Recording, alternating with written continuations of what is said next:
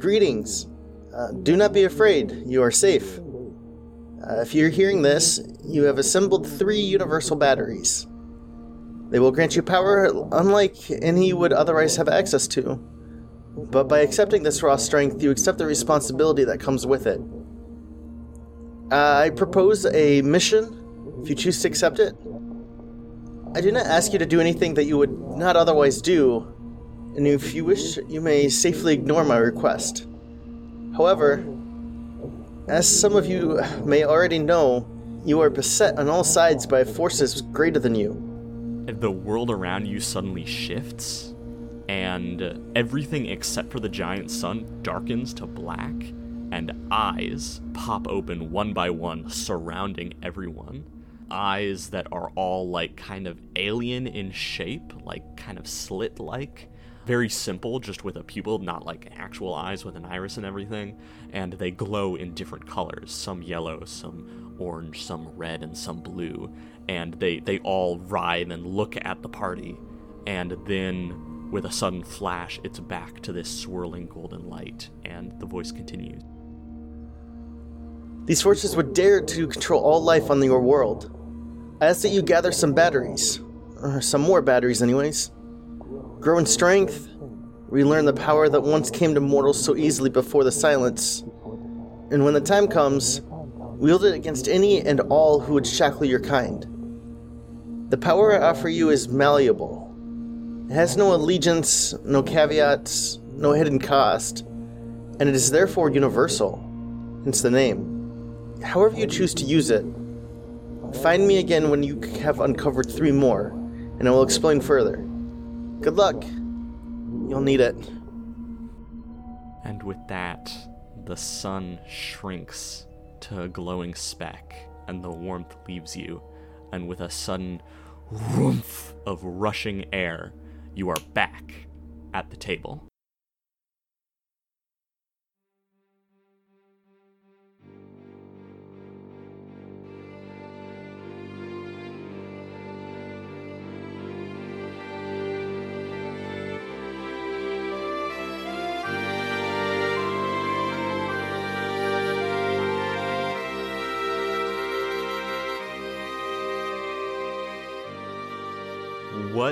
Did each character do after having that like shared whack ass dream and then waking up feeling basically twice as physically strong? Let's go. Let's go with Adele. What happens to Adele after seeing this like crazy vision where you all were transported to look at the sun and the sun told you some cool stuff? and now you've leveled up to level two. How does Adele react to being stronger and just feeling more powerful? What does what does he do the rest of the day? I would say Adele's first reaction to being kind of feeling more strength is is initially he feels weird and he says this out loud. I feel weird. Like he ends up being really excited super excited that he's like got all this energy and he his first reaction is to go out and practice his dueling his sword fighting skills with his newfound strength Hell yeah. Okay. So Ad- Adele's feeling good. Uh, how does Azazel react to uh, this sudden level up to level two? I think the first thing he does is he checks and asks his brother if he saw the same thing. So your your bro is still kind of possibly suffering from the effects of shock. He's had a like real rough day and a half. So I, I imagine he's actually was he with you guys in the room? I don't remember. Yes, he was. Okay. He's just got this like wide-eyed deer in headlights look. He looks at you and says, "Did the sun just talk to us?" Immediately afterward, he gives you this look and and he suddenly starts looking like his old self a little bit and says uh what appears to be earnestly, "That was the coolest shit ever." So, like, with that information in mind, I think there's not a whole lot of time I spend dealing with the idea that I'm now more capable or that I feel more powerful, anyways. I probably just spent a lot of my time with. yeah, my he still has some recovery to do. Um, Dorian, you don't feel physically different per se, but you definitely feel a stronger connection with someone else. And Dorian, you keep you you start getting auditory hallucinations, very small ones, whispering behind your right ear. And you start glimpsing like little glimpses of yellow in like the corner of the room and this is this is right after touching the object uh, what do you do I think Dorian, what he would do is attempt to find a moment of peace, as in without others nearby, see if he can't whip out the mirror. And if I, I don't know how big this safe house is, but uh, I mean, it is an inn, but I don't know how. yeah there are plenty of empty rooms you can just sneak into you all probably each have your own little room that's like cleaned up and made nicely but the rest of the rooms are just kind of abandoned and dusty and old Got it. So with the room that Dorian claimed, I think he would uh, shortly attempt to close himself within the room, and those passing by might hear whispers coming from it. Um, just him as if he's talking to somebody or trying to. Yeah when you walk in like the, the camera's behind you and as we see the door close we can see in the mirror the reflection uh not reflection an image of many yellow eyes. And then the door closes and uh you have you have a bit of a chat. Uh slim. Slim. Slim you feel weird. You definitely feel this. No okay i know exactly what you feel. You feel in control of yourself more than you have before. Well, that's nice. Feel like a solid steadiness in your own body. Like if you if you were to draw now, you'd have a steady hand, better focus. Need to I get do just like powers. uh, twist my hand and I move a bullet from inside my body up through and then up into my fingertips as like a quick sleight of the hand. Just checking my reflexes. it it works surprisingly well. Well, that's handy. Uh, what does Slim do afterward? Like, uh, gonna gonna try to get used to like his new sense of control. Yeah, I think he's going to go in a room by himself and then he's to get naked. See if there's any changes. still still the same old slim but i do think now now that you've touched an object i think you've you you can now uh and we can we can talk about how this may or may not have an effect on the rules of the game but i think slim now has a minor control over his own form. So he can like grow grow extra little fingers or something like that. You are you are still missing your ring finger but you can like elongate a finger. Uh you can like stretch certain parts of your body or shrink them down a little bit now. So you you feel you feel a little more control over that I cannot believe that Slim is now Ms. Marvel. but yeah oth- oth- other than that if, if you want your if you want your ring finger back you're gonna have to talk to the rambler the rambler on the other hand he takes it i think afterward he picks up one of the objects and looks at it and says yeah yeah i can work with this and then he like starts to get up to go somewhere and then delilah walks in uh, the lady who's been hiding y'all and she holds a, an envelope in her hand and she looks around with a frown and walks up to the rambler and says uh someone just delivered me a letter that is not for me. And she hands it to the rambler and the rambler like squints like ain't you supposed to be hiding us? And she says i i legitimately have no idea how it got to me. It it showed up in one of my dead drops. It it's clearly for you. And the rambler looks at it opens it up and freezes. Goes a little pale and says i'll i'll meet y'all back at the ship and walks out. Well, that's not ominous. not ominous at all. Yeah, so yeah, so he he just he just bops out and the rest of you are free to free to chill out. So for the rest of the day, yeah, for the rest of the day, y'all kind of mind your own business. Test out your new abilities a little. Um, talk with whoever you need to talk with. Uh, do any of the characters interact during this first day? Do y'all chat or or just kind of keep to yourselves? That depends, because I'm probably in the main room, so that depends on who all comes out or comes back in. Because I know Adele went outside to hit things with a sword, and Dorian went in, and Dorian and uh, Slim went into their rooms to have conversations with themselves.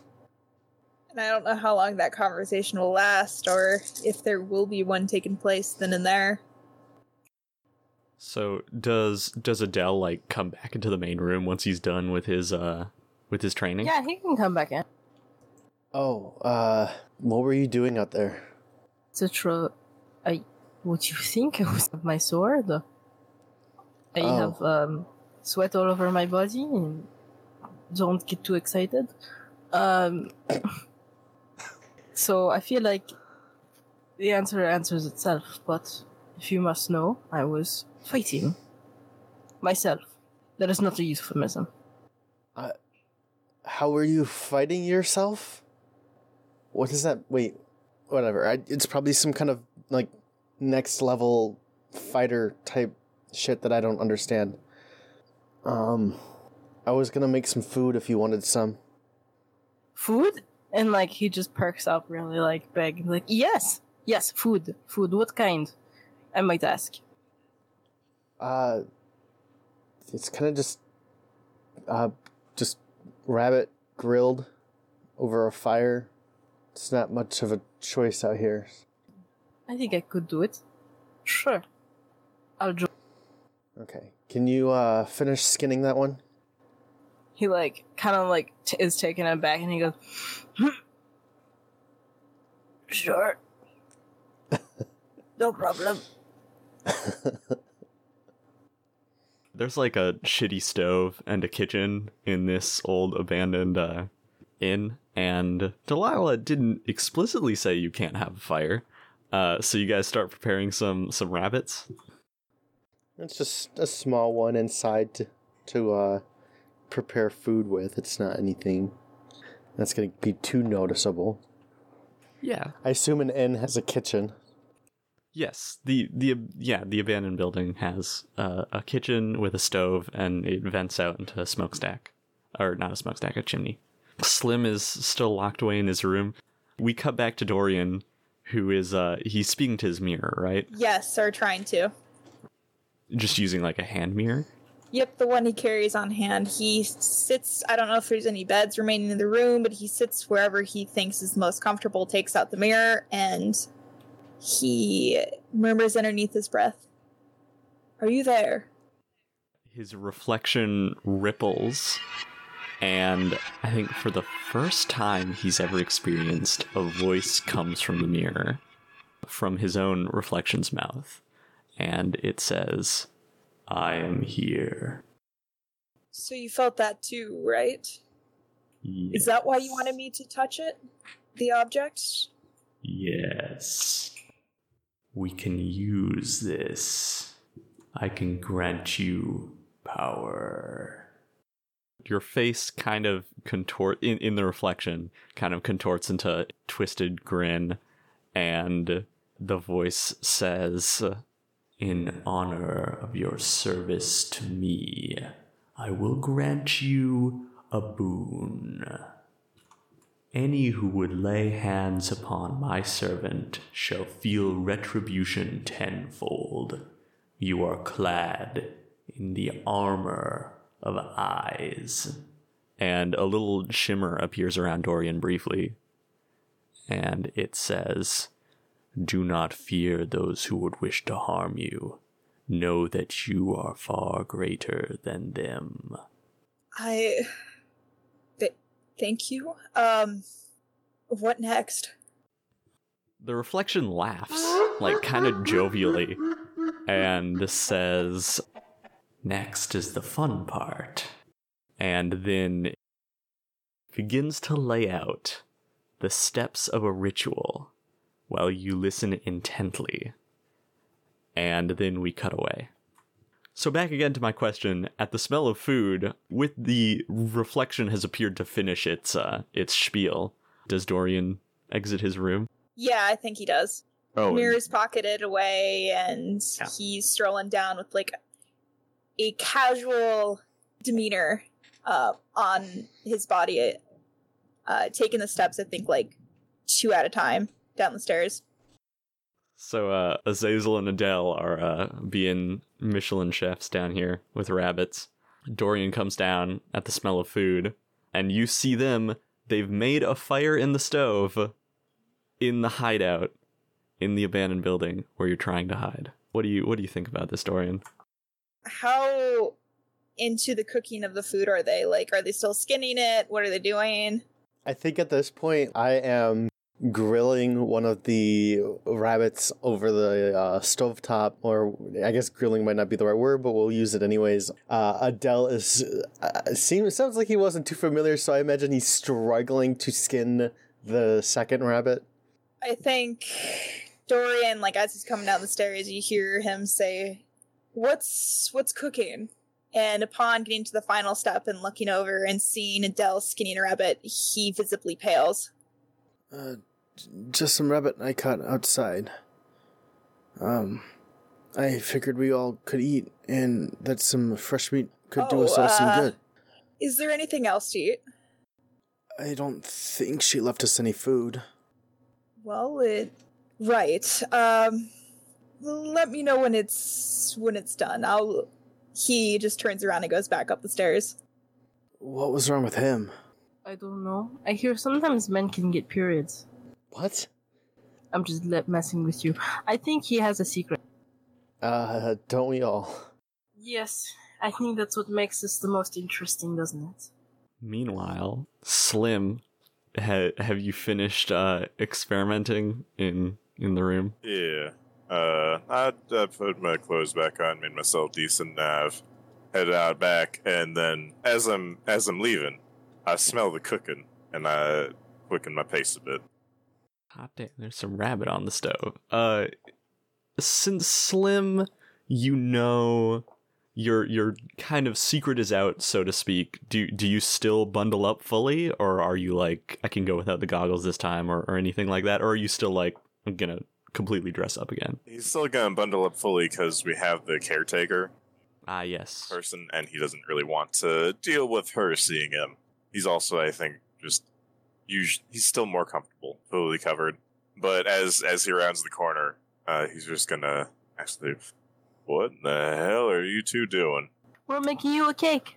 I've well, I, I can see you're making something with a fire when we're trying to stay hidden. Do you know where that smoke goes? Out the chimney, theoretically. Um, Well, yes, but if someone were to see a previously unused uh, house now having smoke coming from its chimney, don't you think that might raise a bit of suspicions that we don't want? Just just a quick note when Slim came down the stairs and said something, I visibly stumbled, almost dropping what I was doing. Zazel like jumps like oh god. Oh, I didn't mean to startle you. well, we need to eat, and I figured homeless people and and and whatever they call them they need to eat as well. So they tend to squat in abandoned buildings so there shouldn't be anything that raise suspicions about us being out here right? Gonna say Adele interrupts like really abruptly and goes, "You know, I'm pretty sure I actually saw food that would not be re- required to be cooked to avoid any such suspicion, but um, I forgot about that until now." Yeah, I I have some saved rations in in my pack if we want to use those. There's a knock at the door. Hand immediately on gun. Adele Adele pops his head up. Ooh, a friend. Shh, shh. Quiet. They might have been someone else. The knock comes again in a specific pattern, uh, like shave a haircut two bits. And then there's a clinking of a key in a lock, and the door opens, and it's Delilah, like kind of awkwardly with something on her her knee held up to hold something. Well one hand puts a key in her pocket and she kind of like kicks the door open and she has a platter full of food. And she says i brought oh would you look at that and she walks in the rest of the way kicks the door shut behind her sets the food down on one of the tables in the abandoned inn it's it's not anything fancy and she says um, i was wondering why the smoke was coming from the chimney thought for a second maybe the building was on fire, but you guys wouldn't do that to me, would you? And she gives like a smile, like, remember, I'm not doing this for you. I'm doing this for the beast. God rest his soul. If you if you burned if you burned down my safe house. Just making some food. And I grab the other rabbit out of uh, Adele's hand because I'm sick of watching him struggle to skin it. I know I was having problems, but hey, This one's just about done cooking, so I'm gonna finish this up. Mm, it's good cooking. I'm gonna finish this up. Fine. Delilah like pulls one of the chairs, like flips it around, takes a seat, and says, "Well, I guess you got to keep yourselves busy somehow, and don't worry about the smoke. It, this place sees a lot of squatters. I got the door locked, but you know, nothing out of the ordinary." Right. Well, thank you for the uh, fresh food. Help yourself. Uh, and she As- smiles. As a note, Yeah. because I, it's gonna be weird if like, uh, if I don't say anything. Um, but my brother's like taking a nap in another room, and that's why he's not around. Yeah, actually, I, yeah, I, I imagine he's he's resting. He's been, yeah, he's been kind of, kind of sick. Not actually sick, but sick. Uh, the past like day, so he's been needing to rest a lot. So Delilah, uh, Delilah says, um, "Where's your friend, the kid with the uh, the tattoo and the cool hat?" I think he went back to his room. Oh, Adele or, or, or Dorian. Uh, he's upstairs. Hope he comes down before the food gets cold. And she like reaches over and starts eating some of the food she brought and says, um, So how y'all been doing? Cooped up for about a day? Nothing out in the ordinary, nothing keeping you from getting along? Uh, it's been uh, relaxing. Well, another six days to go, so get comfortable.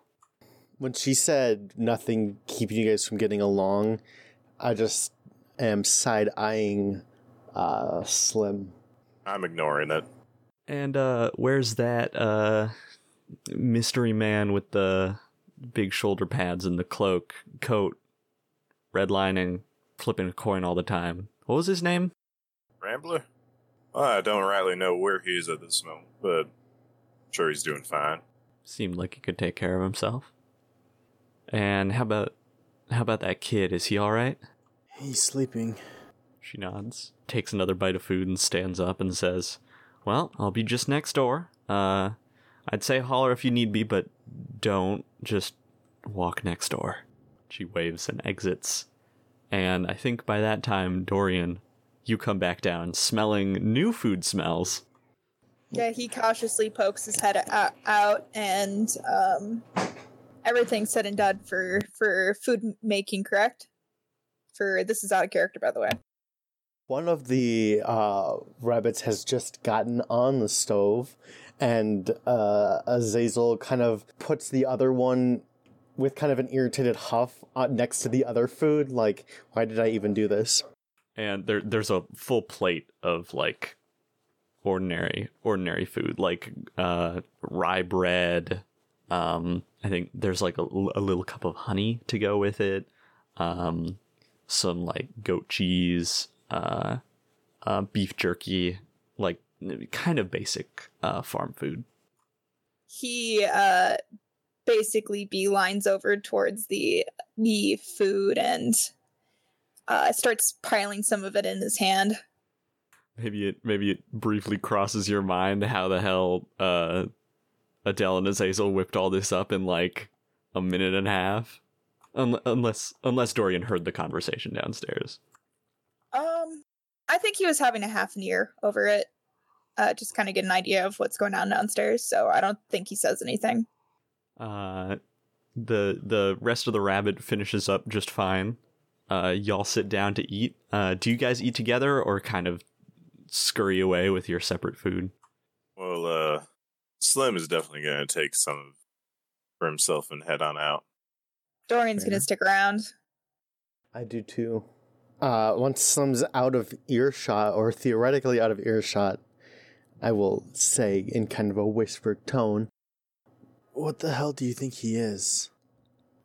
You know, I want to say that it's scary, but I feel like I've seen worse.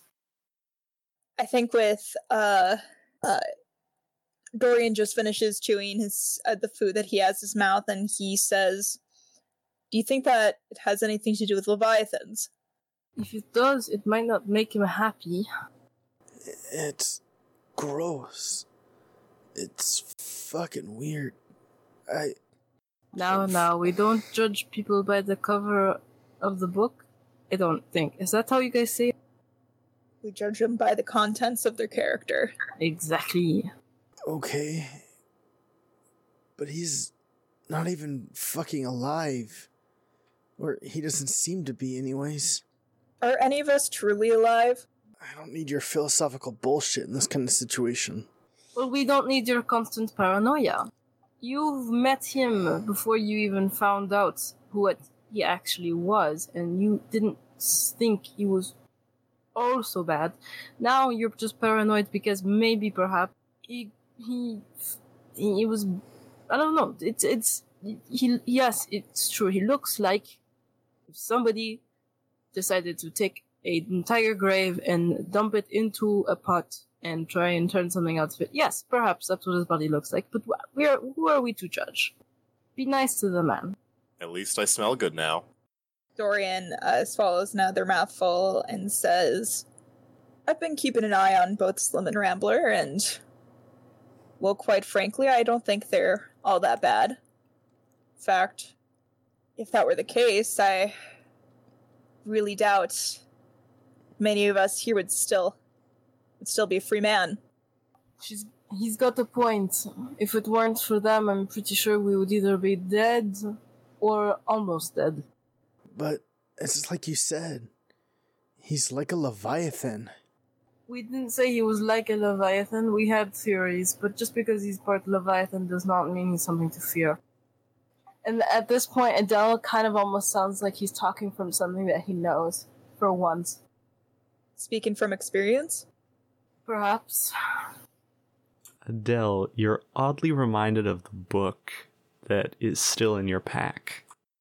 He he kind of like as he like says perhaps he kind of just like brushes the hair out of his face while he like slightly like brushes against like where the the, the location of the book is on him. Doesn't like point it out, just kind of like touches it. Yeah, its weight is oddly reassuring. Adele, what exactly does that book say in Ashetien? What book? Oh, that book. Um, I haven't really had the time to look at it. I thought maybe perhaps a little bit later. I was getting too excited. He uh, leans over and cups uh, his cheek in his hand and says, Do you mind telling me what the contents are? When you do. Why are you asking? I like books. That's as simple as that.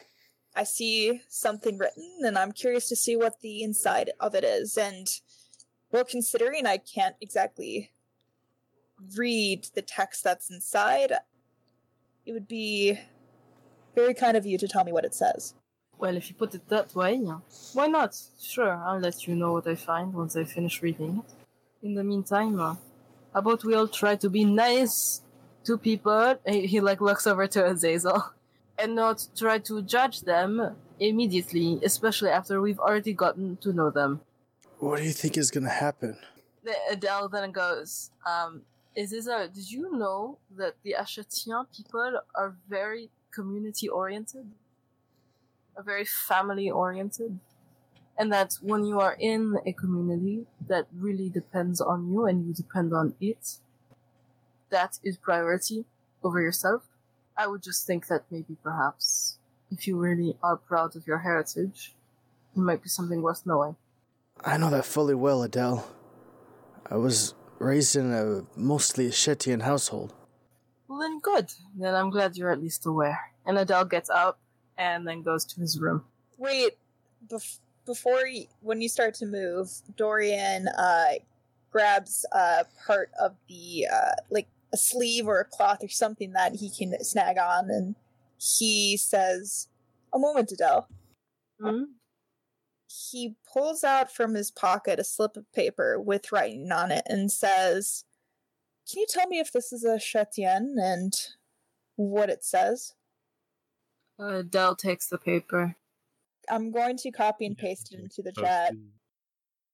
Do you reckon? Do you know what this conjugation is, by the way? This is a very No lit- clue. like, literary conjugation. So I sorry. What literary conjugation? It's like um, there's a there because French has two ty- kinds of conjugation. They have normal kinds of conjugation and then conjugation that they only use for books, which is completely pointless. Yeah. But then it this should be the book kind. Let's put put Tori on the spot. Translate Yeah, some I'm here. So- sorry. no, you're good. I know what it says. Ne rayons pas les fous. So that means do not ridicule the, the crazy. Leur folie dure plus longtemps que la nôtre. Their um, craziness, their um, folie. It's a little hard to explain folie, but it's about like craziness. Dur- like it, it durates, it, it lasts longer than our own. Voilà toute la différence. And that is all the difference. He nods and pockets it and says, "Thank you," and he just continues to eat. Does he, does he offer any explanation where he got it? Nope. I was gonna say Adele kind of like looks at him funny and is like, "You're not going to tell me why you needed me to translate, or you know where where it came from, or you know like I feel like that is the weirdest part of this exchange." He uh, pauses, then bite, chews, swallows, and uh, raises a brow and says, "Like I said, I do a lot of reading, and this quote was referenced within the book I had, and I wanted to make sure the translation provided was correct." You know, one of these days, Dorian, you're going to have to stop lying to us. And Adele turns around and goes up to his room. What the hell does he mean by that? I do not know. Um, I wasn't lying. I did Listen- get it from a book. I was gonna say, that doesn't sound like a lie to me. I'm gonna roll uh, a insight check just to, because now I'm skeptical. Make that a roll, fam. That is awful. I rolled a three plus one. Dorian seems on the level. He's inscrutable. You can't you can't get a clear read. Got that playful smirk on his face and happily chewing on the food that Delilah provided. Do you have any loose leaf paper? I do. I have a couple sheets. Um, cool. Can I get one? What for? Uh, I went out and bought some of this before, you know, we met at the clock tower at noon. And I pull out that little pouch of uh, red uh, plant matter that I purchased off screen. Uh, I think Dorian recognizes it. Dorian, you've seen Dragon's Breath, right?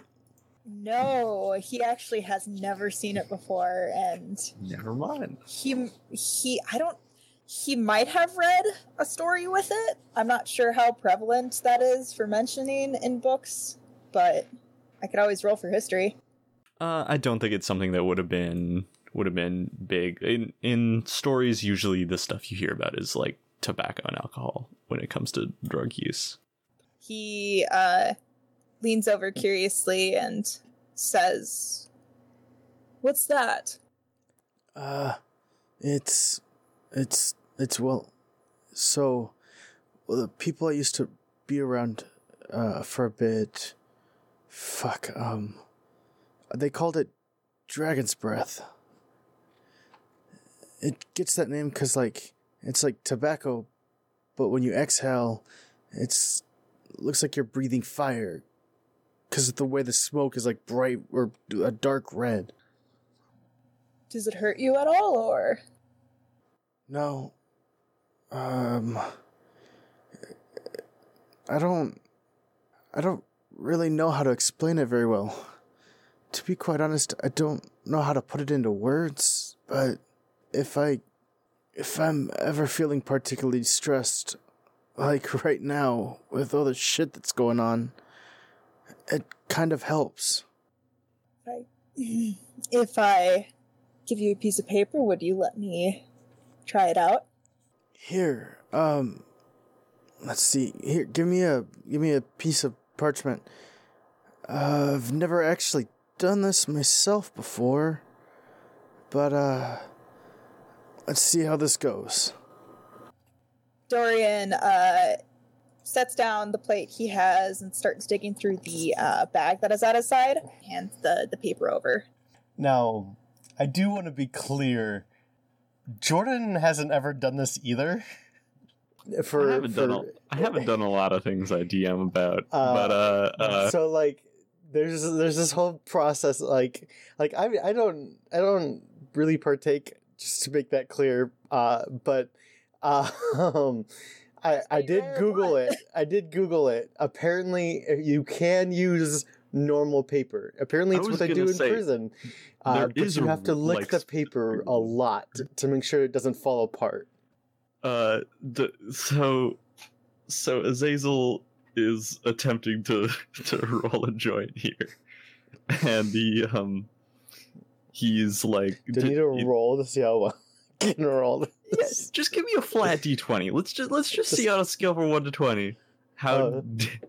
how good of a joint he can roll. oh sweet. That's a 16 okay so he he figures it out. It's not it's not like you know it's not amazing. He clearly hasn't done it before but like he gets he gets it to stick together to not fall apart. He gets the right amount of dragon's breath inside so it isn't overflowing uh it's it's all like stuck together and has like a, a spot to um an end to breathe from he twists it off at the ends and uh uh gets ready to light it up Huh. I think I did okay. No reference to criticize. I'll get a tinder wig and light it. Uh, but before even doing anything with it, as it kind of burns, Uh. What do you think's gonna happen to the crew? What do you mean? The captain's dead. Are we even gonna have anywhere to go after this week of hiding out? Um, well, the beast upon introduction said that he was a captain in title. Uh, we primarily go through democracy from place to place, so I assume for the most part things will probably stay the same with the absence of one individual. But the leader's gone. And what about those? And I'll gesture towards where the uh, wanted posters are. I mean, if we're not here for long, does it really matter? but these might follow us. And, like, and I, I'll pick up the one um, with my face on it. How much am I worth? oh okay uh Joe, You're not sure, huh? I haven't quite decided on this yet. Um, but just now you've got just 10 seconds. yeah, just giving it a quick you you look at it. First off, uh the drawing like is not bad. It's very clearly your likeness. The listed the listed uh felonies are let me let me look up some some crime names of crimes. You have one one account of grand larceny, breaking and entering, threaten with the intention of doing violence, and there's definitely uh conspir conspiring with cultists on there as well. and how much?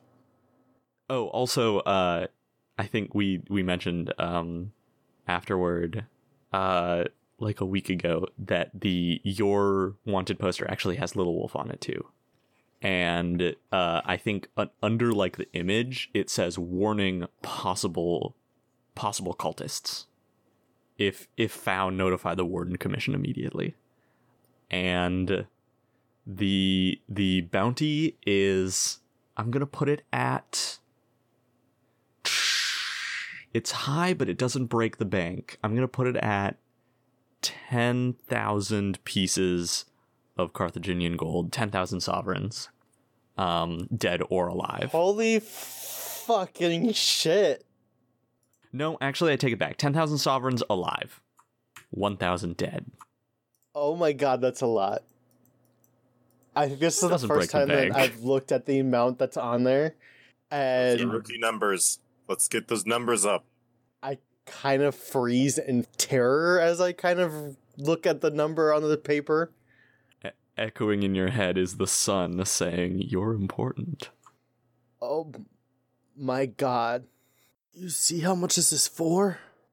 You worry too much. I worry too much. There's a part of me that was just gonna leave the crew, or that wanted to just leave the crew and stay here in Port Royal, but that's not possible anymore. You're planning to leave us. I was thinking about it. I was. I was. I have to do what's best for my brother. I. I like it here.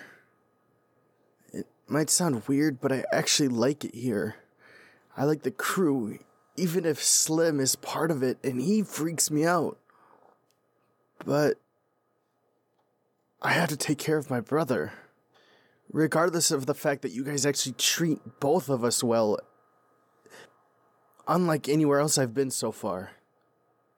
I can't stay here in Point Royal anymore, and I'm not sure I can stay part of the crew considering we've got so much against us.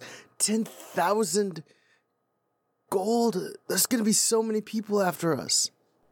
Azazel, you were seriously thinking about staying here. You should have thought of that before agreeing to break into a governess's building and stealing something from her. That's not my point. It kind of is, considering how this is going to follow you according to your word, and yet you still decided to do it when you wanted to stay here. That. Listen, Azazel.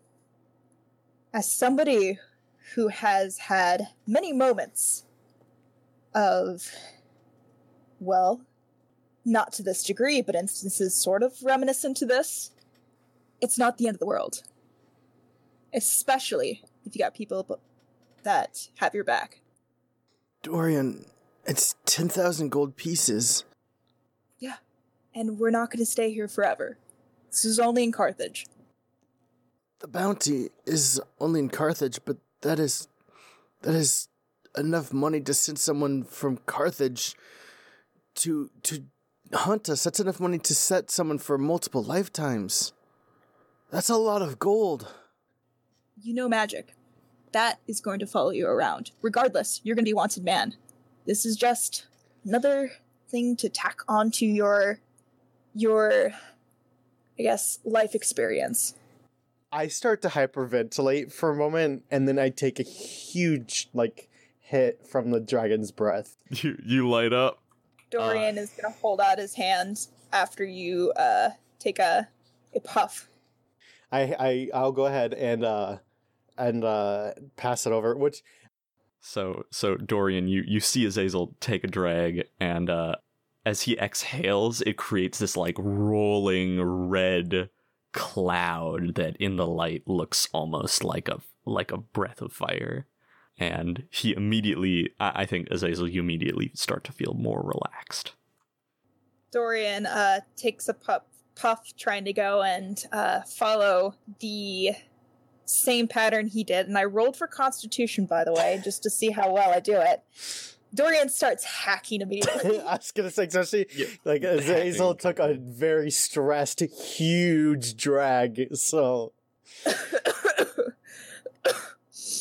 are you Is it supposed okay? to hurt like this? No.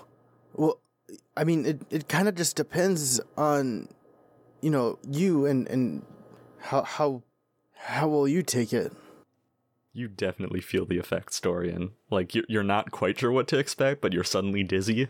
I also think at this point, Dorian, do you you catch sight of your own uh wanted poster Are you at all interested on what the bounty is on there? Sure. I think he's going to just. Is it close on hand where he can just reach it, or does he have to stand up? Uh, it's like right on the table in front of you, I imagine, so you, can just reach over. Your bounty is higher. It is 1,500 dead, 12,000 alive. And your list of crimes is a little longer, adding both book theft and assault of a noble with intent to scar. If I remember correctly, Leviathan, suspected Leviathan cultist, and anything else? I know he also shot a guard. Ooh, um, yes. I, I think they I think they're gonna slap murder on there, even though it was technically the beast who did the killing blow. Uh, you you've got a murder charge, uh, Dorian.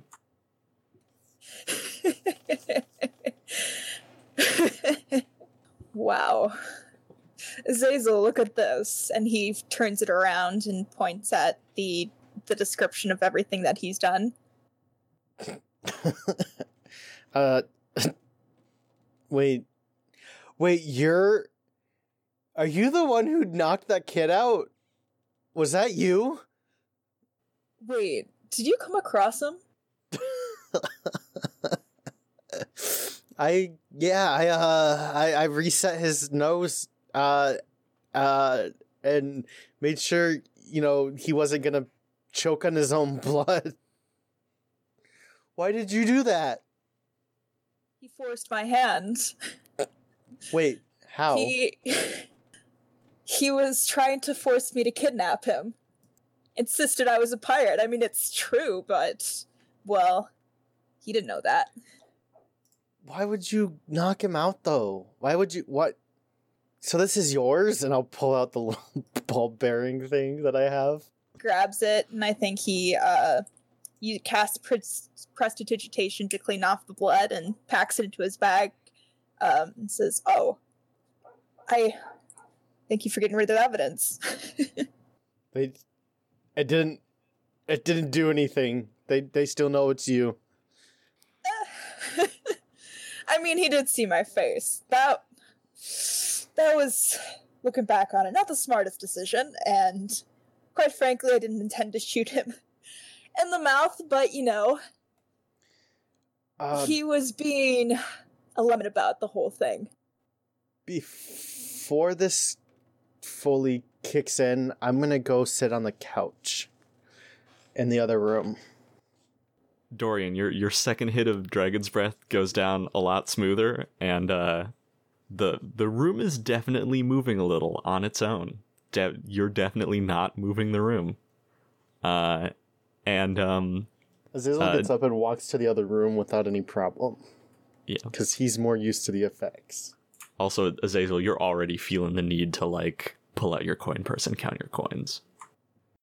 I don't need to do that. I've got four. I, I get, I get the point. I'm just saying, all four Yeah, coins. It's just like the clink of them in your hand and like the shininess, you know, you gotta gotta have those coins, man.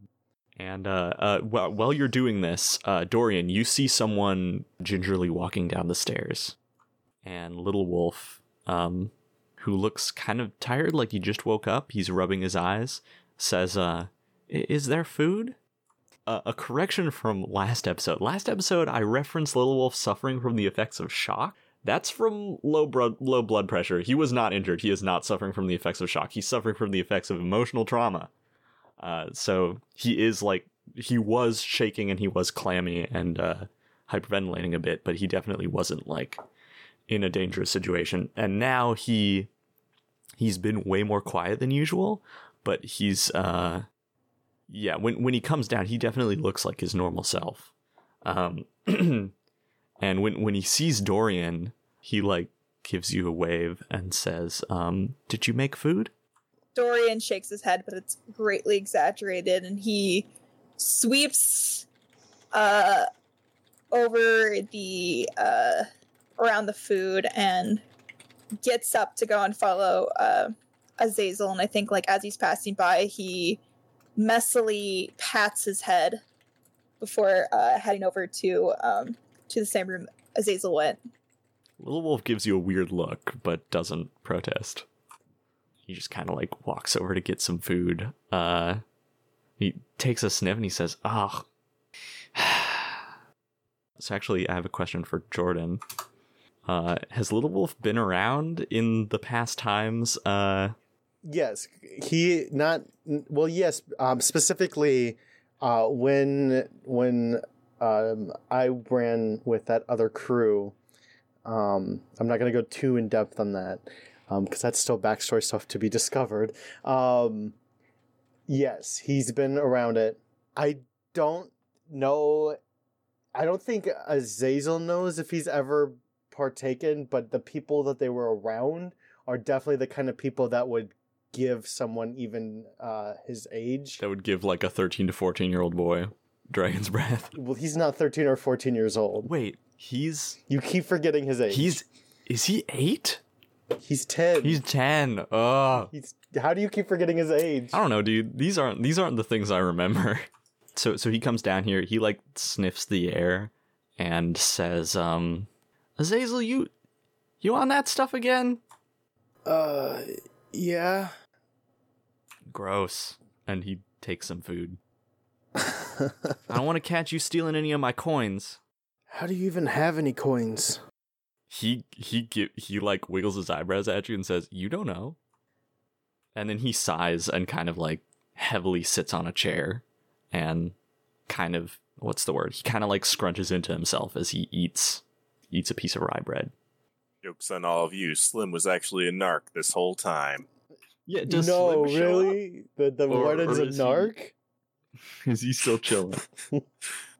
No, I think he would probably come in, smell it, uh, figure out what's going on. But then uh, I think he'd be drawn over to the uh, wanted posters because he hasn't taken a look at them yet. yeah. Uh, does Slim smoke? No, he might. He used to possibly, but Not be a anymore. little, be a little bit hard. Yeah, say circumstances have changed. You want to take a look at your wanted poster? Yeah, I do. Okay. First thing you notice, the primary charge is wanted for impersonating a warden or impersonating an officer of the law. There, there's also like a bunch of warnings, highly dangerous, something about like collecting the bounty only if you're a trained professional with experience. Uh, with experience, I think they'd call it in pest control. That's the term monster hunters use on the frontier. And there are monster hunters up here. There there is only a wanted dead. There's no or alive. And the bounty is it's high. I'm gonna put it at 5k. 5,000 dead. Huh, I thought it'd be worth more. Well, oh well. Don't think they ever got my name or fake names, so I should be fine. For this wanted poster in particular, and of course, there are probably going to be different printings at different times, but for this wanted poster in particular, it says, it does not say, Have you seen this man? It says, Have you seen this creature? Hmm. Well, that's a little insulting. And then, yeah, like a bunch of warnings like armed and dangerous, do not approach without uh, support from the Warden Commission or local law enforcement. Well, they get my good side at least? I, I think the drawing is of you in your uh, warden gear. I think he uh, might balled up and then stick it in his coat. Where do you go from there? I'm just curious because. If you walk by us, I have something I want to say. Yeah, I, I think that he'd walk by your room on the way back to his. I'm not in a room. I'm in the main area. Uh, well, yeah, Uh, Slim, yeah. what the fuck are you? That's a good question, kid. And they gonna gonna keep walking. Damn. He is clearly high. Yeah, don't don't have no time for people uh, smoking the devil's lettuce here. I turned to Dorian. He didn't answer. You were pretty rude about it. I, I tried to. Was it? Wait, was I rude? I was I. I tried to. I tried to ask as cordially as I could. Little Wolf s- says in a small voice from from the table, "Maybe he doesn't know himself." Well, I mean, the way you worded the question itself, too, it seems a little bit. Was it bad? Uh, wasn't great. I mean, my mother always said that needless swearing just makes you a rude boy. Oh, I. That makes, I guess, to some. No, uh. I was around a lot of people who swore a lot, uh, and and then being on a ship with sailors is kind of uh a lot of swearing too. Yeah, our old crew were kind of assholes. They liked you. Uh, he he he he smiles and he says, "Yeah, but got like both of us to make the cut, man. We're a package deal." And he he shows you the wanted poster that has both of you together in the uh, in the frame, and he says, "Look, we're famous." That's that's not a good thing. He squints and says, 10,000 sovereigns? How many is that?" That's a lot. That's that's enough money to set people for lifetimes. And I mean like that could set a family for like their entire generate like entire generations. You know what this means? What? You're gonna have to fake your death and take the gold for yourself. I don't think I can do that. I don't think I can do that. It's it's going to be awfully hard and I I reach up and touch the scarred part of my face. I, I don't think I can disguise myself super well that convincingly enough to not be me. It's where improvise happens. Come on. Nothing is impossible. Just gotta put your mind to it. If, uh, well, a, a wish takes work to be granted, you know, and, well, if you absolutely desire to get rid of these, these, these wanted, uh, bounties, you gotta work for it. I'm going to turn away from the conversation for a brief moment and yell up the stairs. Adele! Adele! Bob, Do you want to join us? You hear like silence, and then all of a sudden, just this boom, boom, boom, boom, boom, as he like, like, sh- like sounds like sound like somebody like bursting out of a door, and like falling down the stairs. Boom, boom, and he like, like spins around the bottom of like the the stairs, and and is like, yes, sure, why not? and I'll hold out the joint. And I don't know. I don't really know how fast these things typically go. Just to clarify that, so I don't know at what you point. still got like four or five good hits, more good hits. You got a 16. That that joint has a bit of lasting power. Has Adele smoked dragon's breath before? I mean, he smoked tobacco before. Yeah, and he was he was a teen once. He still kind of is. He was like, "Oh, for me? Oh, you shouldn't have." Little Wolf rolls his eyes. He's not impressed. Uh, he he also then like he he looks at the uh, he looks at the wanted poster again and says, "I mean, how much could ten thousand be?" Abby said that the the nobles like they had like ten times that just lying around, and then he kind of stops himself and freezes for a second and looks over at you, Azazel. I will pull out the four gold pieces that I have, or the five gold pieces. Uh, do you see? This is four gold pieces. At a modest living, this could buy me maybe six months. At a very well, no, that's that might be too much, but Definitely not six months, like a, a month. a month of modest living. Maybe. Maybe more, depending on how frugal I was. Um, imagine this. That like that's a month. Now this is only four. That's What if you wanted like a house and a cow and horses? okay, but like What if you wanted like a cool sword?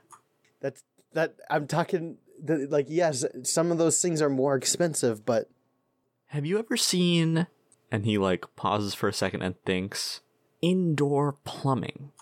Imagine how many little pieces of gold it would take to make those pipes. They don't use gold. He squints and says, Then what do they use? Probably probably iron? No, something like that. He shrugs and says, Whatever, it still costs a bunch of money, right? I don't know. Probably, yeah. But like, I'm talking like realistic living, I want a house with indoor plumbing. not not greedy, not greedy top like not not greedy noble living, but like modest like living. This would set people up. That amount of money would set people up for generations. I don't want to have to go out into the back and sit in an outhouse all the time. Dorian, you agree, right? Huh? Indoor plumbing's where it's at. We just need like 40,000 gold, and it could be ours. Dorian at this point, I think, is like taking out all of the uh, random trinkets and shiny objects from his pack and just piling them up into a little little pile on the table in front of him. Uh, he, I gotta, I, I got a quick. I'm gonna assume, yeah. He he says you work with what you can. I mean, indoor plumbing's nice, but where are we having this conversation? What? Li- Little Wolf mumbles, uh, I'll come back when you guys are normal. And uh, he kind of like grabs some more snacks and stands up. Uh, and he seems to get kind of like, what's the word? He kind of like deflates again.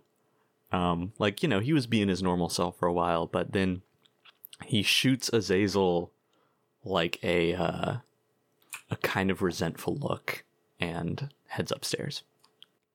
So, Adele, Azazel, and Dorian are now sitting together getting high on Dragon's Breath. How long do you guys uh, sit down there in the main room? I don't think Dorian's in any mood to move anytime soon. He makes himself comfortable on the, the chair he's sitting on. He might even just fall asleep there.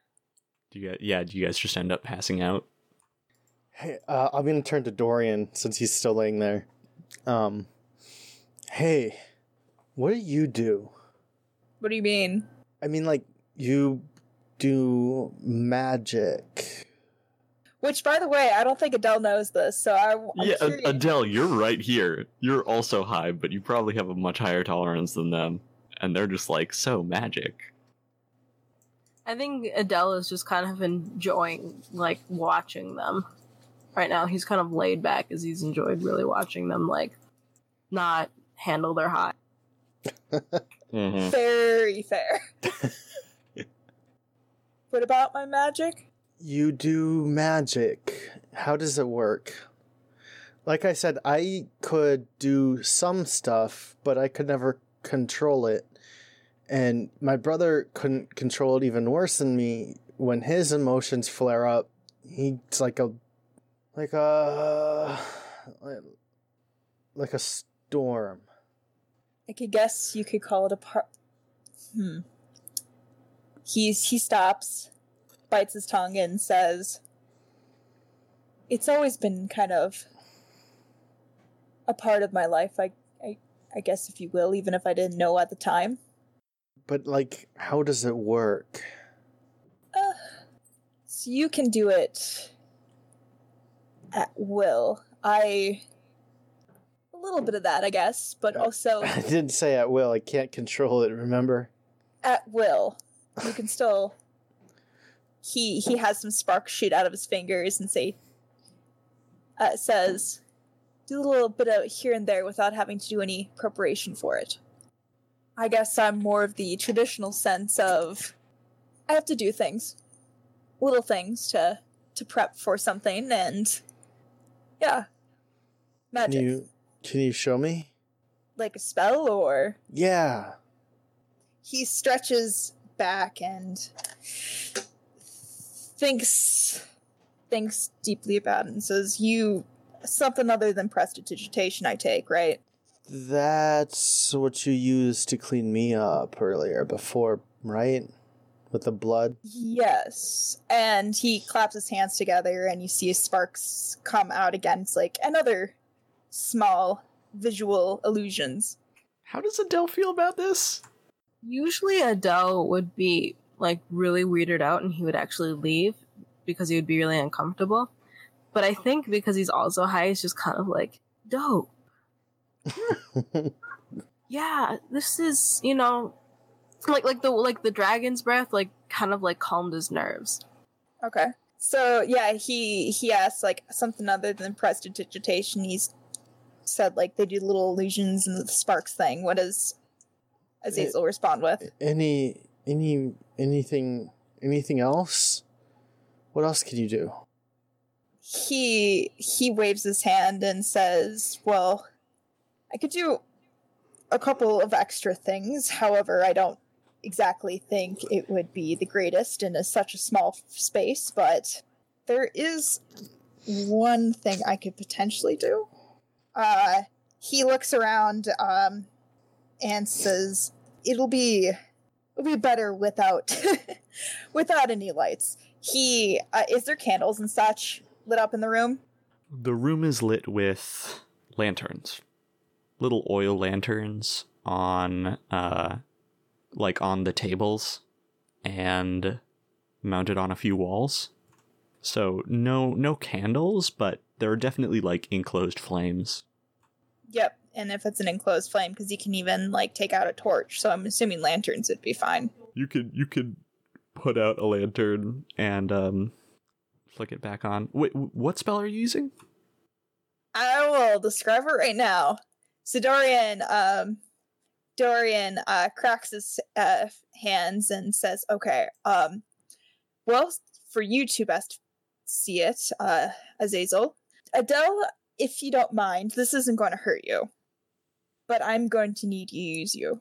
And what he does is, I want first, I want Adele to roll for a dexterity saving throw before I describe the rest of the spell. Dexterity. Okay. What exactly are you doing? I'm. I warned you I was going to use a spell on you Uh, because Yeah, I know, I he needs somebody to visualize it. So he he's about to use it, and I need you to roll a dexterity saving throw. Uh, you Um, can. So you say you're gonna you you you you didn't really ask me at that point. You're basically just doing it. And You, he told Yep. you and then did it. yep, that's Dorian. how pleasant. Yeah, he he said it's not going to hurt. and Says you- it's a, s- a spell save of um oh wait shit it's it's a 20 foot cube so i guess everybody's gonna get hit with this Oh, good. I guess I will roll as well. uh saving throw is 13 I rolled This a is- one. It- Oh my god. So roll the one. dorian what he does is he claps his hands together pulling them apart and a bright intense glowing ball of light is summoned in this case i'm going to make it a violet color uh it streaks towards the target, which is essentially Adele and Azazel. I don't know if it hits him, and um, it seeps into the creature, entrenching them with light. And this also Ah. extends to objects. I don't know if that will also mean like the furniture and everything are going to be lit with a violent light, but um, you are currently cast in a dim light that sheds, sh- basically sheds light in a five foot radius. so like a ball of light extends from Dorian's hands and like flies through the room like sweeping through uh, Adele and uh, Azazel and causing them to glow. Yep, they are currently glowing a uh, a violet color. It's a dim light, and Dorian has this bright smile on his face and laughs hysterically at. um, Uh, what is this? What is this? Um, because I think it's cool as hell. Uh, as he casts the spell, uh, and you guys start to glow, right when he casts it, you see uh, he's wearing like a loose fitting like white shirt, right? yes, he is. He's wearing classic blouse. You see something bright underneath the fabric light up on his skin. Uh, and you, you can all see the outline of the beautiful flower on his tattoo light up. What the hell is that? What the hell? I'm, what what did you do? Ah. uh, I'm glowing. you could say I, I lit up your world.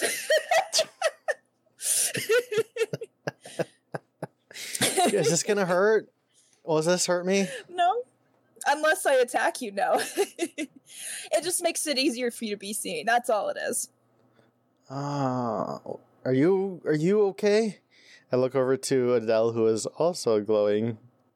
Adele's like, uh, um, why? Azazel wanted to see something else, and well, Cat's out of the bag. Magic is already known. Okay, Why not? but but still, why?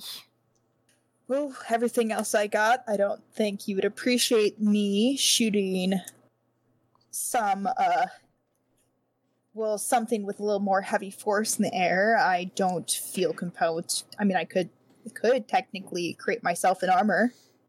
Yes, and why didn't you do that? Why did you have to like do it to us? He Not to mention without asking. he's going to reach over and tap Adele on the nose and says, "Your expression is quite funny." Touch me. It's weird. Stop doing things without my permission. he pauses and sets his jaw into a lock and sits back down and says, "Fine, fine. You two are no fun." What? Wait, what did I do? The the light around you guys starts to flicker a little. Because it only lasts like a minute, doesn't it? Yep, just one minute. Wait, what did I do? I, I, why am I no fun? Always worrying. Always, always. Hmm. It's different from the company that I'm used to. Well, was used to. Hmm. What kind of company are you used to? Remember how I mentioned that I used to get in a little bit of trouble back in the day? No. Well, I I did. Uh, hence why I really doubt this bounty is going to follow us to the extent that you are, because we have done quite a number of things around town that Who's we? the uncalled for. Who are the uncalled for? Some childhood friends of mine. That's a really dumb name.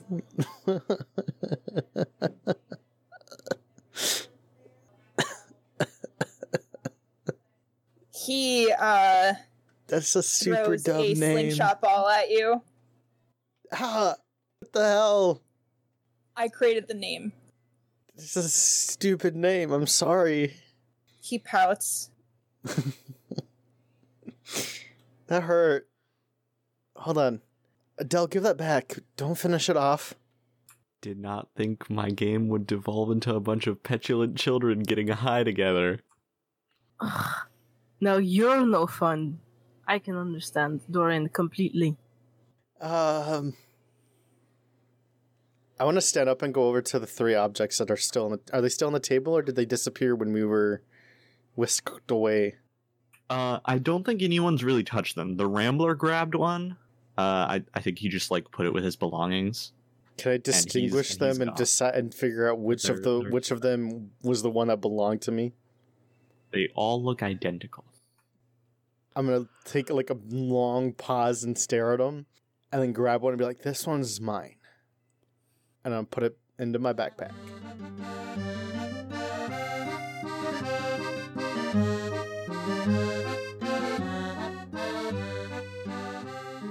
Where does Adele go? I feel like Adele, you have kind of the urge to read your book. Yeah, definitely. That's what he was gonna go ahead and do. Was read his. Oh, what a good time to read something that might be eldritch in nature when you're completely stoned. Excuse me, that's the best time? Yeah. So Adele, you head up to your room to crack open the uh the mystery book. Yeah. You crack open your book, have the camera over his shoulder, and we see like weird runes written along it, but then we cut to Adele's perspective and it's written in Achetien. And of course, the first line was, If you are reading this, then I am dead or then I am most likely dead. And Adele, you you read and read and read until eventually you start getting tired. And I think he falls asleep like with the book still in his hands. Nice. So, first night in this uh, safe house, pretty comfortable. Uh, but the crew has some strange dreams. Dorian, in your dream, a flower speaks to you and shows you visions of a bowl filled with liquid being lifted at a rising and setting sun, a rising or setting sun. Your dreams are filled with strange visions and misty forests, mossy covered uh, ancient altars. And Adele, you dream that you're standing in a cave that's surprisingly well lit, with little crystals lodged in the ceiling, kind of like stars in the night sky. And in front of you is a little underground lake. And you walk up to it, and the lake ripples. And then a mysterious robed figure appears in the reflection. Adele, you recognize this mystery figure As who? As the guy who we first saw in our very first session Oof. when Adele went to that abandoned factory and looked into this pool of water, and this creepy dude in a robe uh, that flickered like a starry night sky uh, told you to find a book of which there was only one published. I am like Adele's first reaction is to be sarcastic.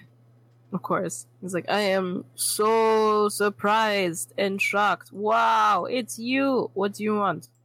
Boy, the the robed figure snarls. Uh, After he like immediately he says boy, like and I was like, okay, okay, okay, okay. you you cannot see the figure's face. There's just like this hood that lurks down low over their face, uh, and you can see the flickering stars on their cloak, and it reminds you a lot of a priest's robes, like Lady Lucinia. Looks pretty much very similar. And I, I guess one of the thoughts would be like, why the hell would a holy man be doing this creepy magic shit? And the the mys- the mystery figure says, "Do you have it? Maybe. Do not lie to me." I want to know exactly what you have planned for it. Our plans are none of your concern. Bring it back to me, and you will be rewarded. And if I don't? There will be, and then the the the figure shifts, and you see the head raise a little, and jagged serrated teeth like fangs are visible glowing within the hood. And the man the creature says there will be consequences. I see what I can do. It might not be quick. i am moving locations. You will bring the book to the frontier. I will tell you at a later date where and when and then it cuts off and you see the uh you see the figure raise their head again and you can see like glowing red eyes beneath the hood. And it it pauses for a weird awkward moment and then it says i will return. Remember i am watching and then he stops. And then the figure turns and looks and says hey hey get out of here. Move in a different voice uh, and then you see the the figure start to pull up his hood, and the vision stops, and suddenly the dream is over. Adele kind of like opens his eyes. Like like he doesn't even get up out of bed. He just it's like one of those like open your eyes after nightmare cheesy like scenes in like movies and Yeah, stuff. yeah, yeah. Like the camera's right above his head, and like his Yeah. eyes shoot open. Exactly. He does that and he just like fucking knew it.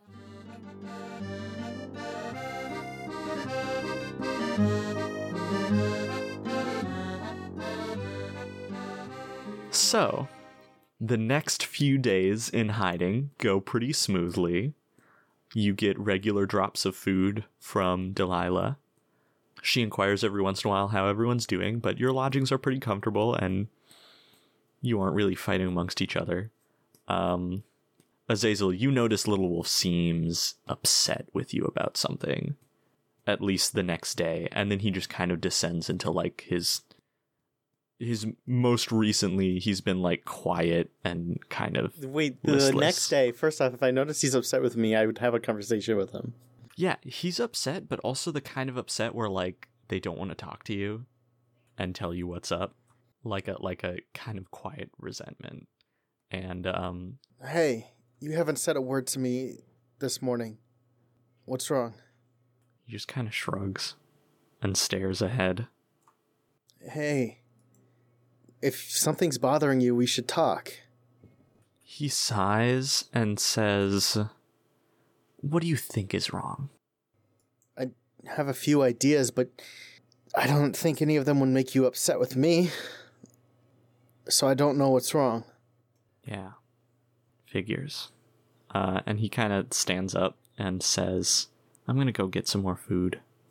No, uh, we should talk. Uh, he kind of turns on you suddenly and says, What is there to talk about? What do you mean? What is there to talk about? You're, you're, you're upset, and you. First off, I've been meaning. I was waiting until you were calmed down a little bit, but there's a lot we should talk about, and I wanted to give you your space so that you can process what happened. And I told you before if you needed anything, I was here to talk. But now you're just giving me the cold shoulder. He kind of like curls his arms up around himself and says, We were both there. We both saw what happened. There's nothing to say. Wait, Joe, what is he referring to specifically? Uh, the two two days ago, the heist. What are you talking about? We we weren't in the same space. We were never near each other until we got into the carriage. I don't know what you're referring to. I know you've seemed really shaken since that day. he sits down and pulls his knees up to his chest and says I've never saw I've never seen someone get shot before and then stabbed to death and Dorian lifted his hand and this green light came out and Thought this was something like that. I I know. I don't know I didn't It's I I was thinking I might have wanted to talk to him about ma- magic stuff, but after that, it he, uh, and he just kind of shivers. do you yeah do you do you want to know I, I i get it's hard it's really really scary to go through that kind of stuff do His magic blasts people. do He pointed at the dude, and like the front of his clothes were like, yeah and then and then and and then and then and he gets very quiet, do you and then there was a lot of blood. it's some people have magic that can hurt people and that's just how some magic works and how some people choose to use it do do you remember what happened that day in the barn Uh, he just kind of stares straight ahead, but you take you you're pretty sure his silence is a yes. it's not it's it's not like and and I know it's scary what happened. I didn't actually want you there. I'm kind of I can't take it out on them, but I don't like that they let you so close to what was going on. The captain was supposed to keep you away from all of that. Not only that, but nothing was that wasn't supposed to go down the way it did.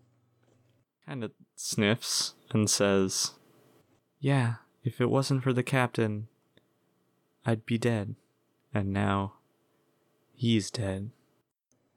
There's a lot of ways to look at that. You're not wrong. If it wasn't for the captain in that situation, you might have been hurt. But if he hadn't brought you to that situation, you would never have gotten hurt. If he kept you in the bushes, I came along of my own choice. I wanted to be there just as much as everyone else. you're right. He But- didn't drag me anywhere. And he like looks away and frowns. I understand. I and you're right.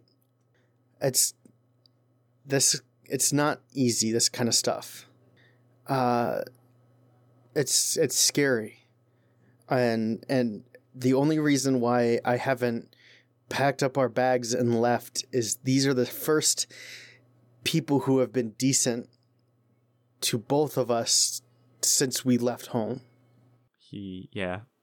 He's silent, but you can see some like tears are kind of welling up, and he sniffles and says, I wish Lucinia would come and visit. I know. Um, did you see that stuff? Downstairs, No, the when when those three objects came together. he wipes his eyes and says, Yeah, I did. What do you think that m- means? You don't know? I know about as much as you do. He gives you a funny look and says, I think I know a little more. And he gets up and walks over to the room door and closes it and then locks it and says, It means this. And he puts his hands out, like about a foot apart, and concentrates. And you see him kind of like, kind of like stick his tongue out in like a concentrating really hard gesture and like scrunch up his face. And then he goes zap. And first starting as a little spark, something erupts between his hands. And then suddenly, with a blast and like a change in air pressure, the whole room lights up as lightning arcs between his fingers. And I panic. I rush forward and grab his arms. Don't. There, there's a sudden and the like something uh breaking or or shifting and the lightning stops and he stumbles backward and says don't touch me and then he kind of like hunches his shoulders and says sorry Don't. I don't. It. It. So. It. Just. well you were goofing off downstairs with dorian getting high digging around whatever i was up here with uh nothing to do he kind of like raises a hand and some sparks dance along it and says i wasn't able to do this before we saw that don't i'm sorry i it just i i don't it I, I can't put it into words i just seeing you do magic is uh, scary for me his look kind of hardens and he says, You best get used to it. And he just holds out a hand, and from his pack, a canteen just like hovers out and rushes over, and he catches it. And he walks back to the um, to the bed, kind of hikes himself up to take a seat, and starts drinking.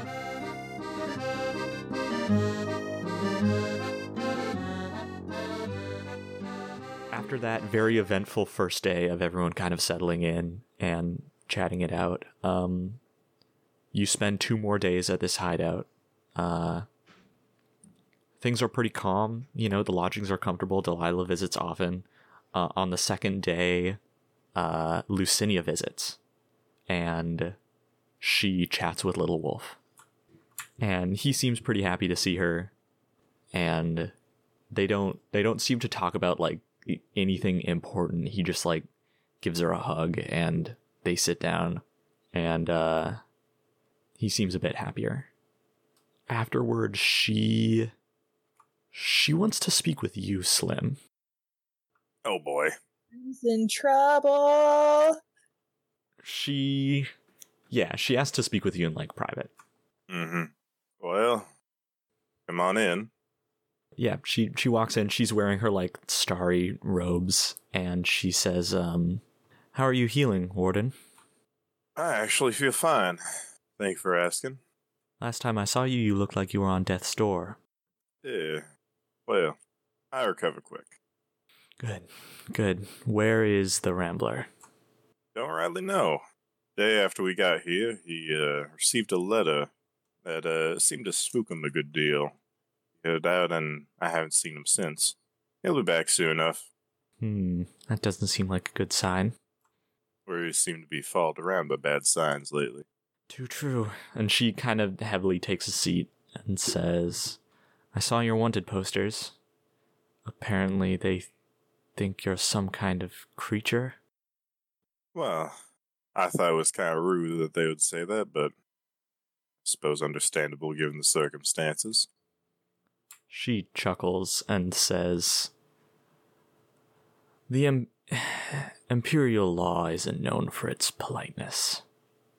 And then she leans forward and says, Something about these wanted posters. I saw them on the first day. There was one for you. Fifteen hundred dollar bounty. And the next day, all of yours are gone. There are still wanted posters for everyone else, but no more for a warden. Word on the street is the Warden Commission and she, in makes air quotes, are covering their own internal conflicts. Yeah, that is strange. You don't know anything about that? Well, I haven't heard any word, but maybe that's something to do with what the Rambler's looking into. She kind of uncomfortably like crosses her arms and says, uh, well, I hope you can take care of it in a well, I hope you can handle it with delicacy, whatever it is. One last thing. The Rambler isn't here and I if there's anyone I think can give me a straight answer, it's you. What happened when those three things were put together? Well, we saw a vision, heard a voice coming from the sun telling us we were special. And then we were back. A sun? Like like a star? Uh, I like it was a big burning ball that was very bright and it was very close. But it didn't feel like a dangerous heat coming off of it. I think it just was. She leans forward with interest and says, "And and what was the voice like?" Sounded normal, not booming or otherworldly, just like like some sort of bookish fella. She kind of goes, "Huh. Well, I, I guess I suppose it would." Well, d- d- this this is extraordinary. I I may have been right. Right about what? She stands up with a big smile. She says, "This is it. This is you have met the maker."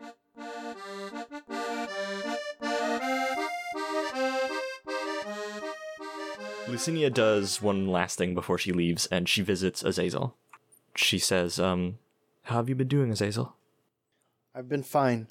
Little Wolf definitely looks like he's recovering. That's good. Uh, I'd like to check on your wrist. My wrist? Oh, yeah. I almost forgot about it.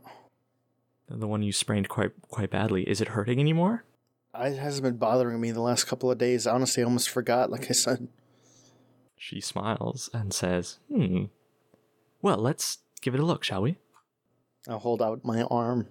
She very gently unwraps it and pulls off the uh, the like little splint that kept your wrist in place and looks at it and it it still looks a little like bruised um but she she kind of like gently touches it and moves it around it doesn't hurt and she her eyes go a little like her her eyes sparkle a little and she looks at you and says the maker must favor you azazel you healed remarkably quickly That's what you keep saying. it's been under a week and this was quite the sprain Yeah. Well, I know you're not a man of faith, but I'd call it a miracle. I assume you think it's one of the Maker's doings? You did visit the church, made an offering. Yeah. I'm gonna pull my hand back. Okay, yeah, she lets go. She pauses and, like, frowns a little and says, Are you sure you're all right? Fine. Just unnerved. to say the least. By the objects? Um, kind of everything that's going on. It's conflicting um, desires right now. She nods and says that that makes a lot of sense. Don't worry, whatever happens, and she stands up and kind of like brushes off her cloak. We've got your back. All of us, the crew, Dorian, Adele, even Slim, probably. I've been asking, but no one here obviously is going to have the answers that I'm looking for. What's going to happen? Who's going to lead the crew? She sighs and kind of looks away. She seems briefly like, you know, it hadn't been on her mind, and then suddenly she's reminded that the beast ain't around, and she says, I'm not sure. The crew, we can handle ourselves. We never really needed a captain. But what I'm most worried about is who owns the ship.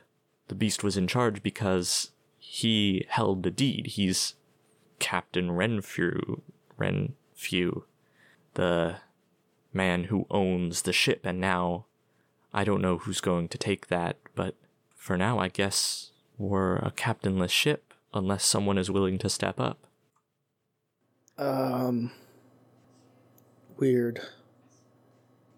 Plus, we don't have the supposed Radonian credentials anymore.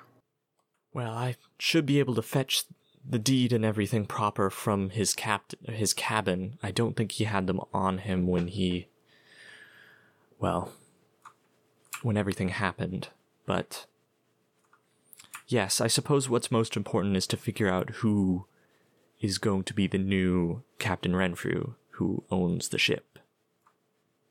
And besides that, who will be barking orders? We'll figure it out, Azazel. Don't worry. It's a hardy crew. It's certainly not the first or the last pirate ship to lose a captain. What I don't understand what is so important about those two that he would die for them. Those two? You mean Dorian and Little Wolf? No, he died for Slim and Rambler. Oh. Oh. She pauses. He could have And- left with us, but he went back for them, and he died to keep them alive. They were part of his crew. He was a captain that would never dare leave a single soul behind. He cared about them just as much as he cares about the rest of us, and it was his sacrifice that brought them back. He must have seen something in them. I mean, one of them's a warden, apparently, or may- maybe not. Eh, I'm I'm not entirely sure anymore, but he must have seen something in them. Have you seen what he is? She smirks a little and says, When you are in a life or death situation and Slim saves your life, reconsider your answer. And she turns and goes to leave.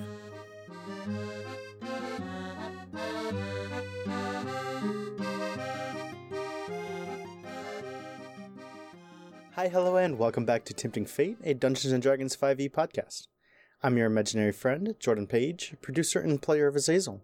With me are my friends Joseph as the Dum Dum Mister, Leanne as Dorian, Tori as Adele, Max Landy as the Rambler, and Elliot Waters as Slim. Max was absent during the session, which is why the Rambler was called away earlier by that letter he received. Thank you so much for listening, and if you are enjoying the episode, please consider leaving a review on your podcast service of choice.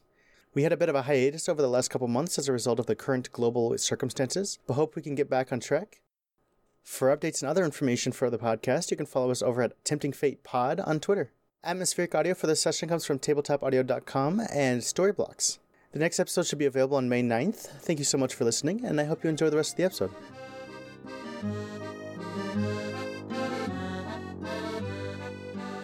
The third day, how's everyone doing? I think everyone's kind of, the characters have gotten a bit more of a sense of their new abilities. Um, Oh, no. maybe not Azazel. Azazel hasn't even tried. Fair enough. I think somebody here is feeling a little bit restless, especially considering how he's antsy to go and start following some of the visions that he had received. Yes, Dorian, you received instructions in a dream. So on the third day, when Delilah comes in and tells everyone to pack up, it's time to move. He's excited to go. He, I think, is the first one to pack up everything. Yeah, she she tells you guys jovially, "We're heading out into the jungle. Took us long enough. You're going to love it." And with that, y'all pack up and head out. Heck yeah. The island of Tor is mostly tropical. It's kind of an outlier. A lot of a lot of islands along the Halcyon Reach, at least according to the sea charts you guys have seen, are a bit more arid or temperate, but this is definitely tropical. And as you guys walk through the jungle, there is a footpath, but it is thick. It is swarming with insects. The air feels heavy. Everything is like incredibly vibrant green, deep glossy green leaves. The yellow of strange fruits hanging from the trees. You hear weird calls in the distance. It's teeming with life out here. Uh, and you guys are, are walking back into the uninhabited part of the island, or at least the very sparsely inhabited part of the island. Tor isn't very big, but what wilderness there is on here is nigh impenetrable. The path you guys walk is one that has been hacked away many times with sabers and machetes.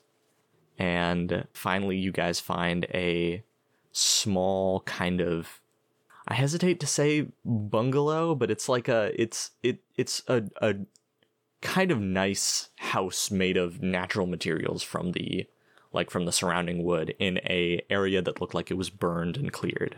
Does this happen to have a path that leads to this house, or is it like There is a path. It's a little complicated and kind of tough to follow. You pretty much need to find the entrance to the path to follow it to find the right place, which is part of what helps it be a hiding spot.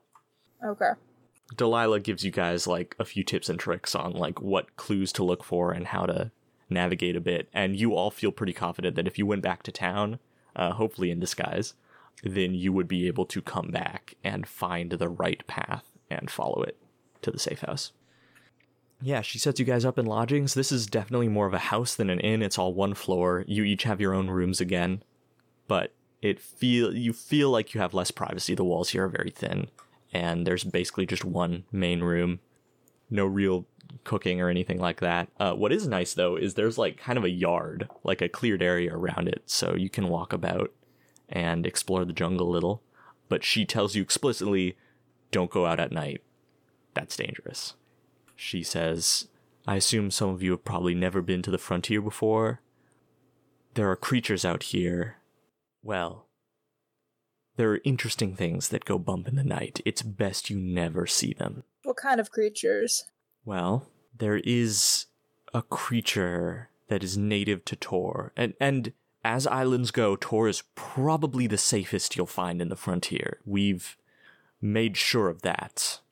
But there are still stragglers that will appear out of the jungle. They are hulking, strangely formed creatures, many legs, but sometimes they slither along the ground like a snake and it- well, they take all sorts of shapes. What what's important is they are pitch black and made of some sort of gelatinous substance with little pinpricks of light glowing all around them, like uh, like the s- like the sky at night, black with little lights.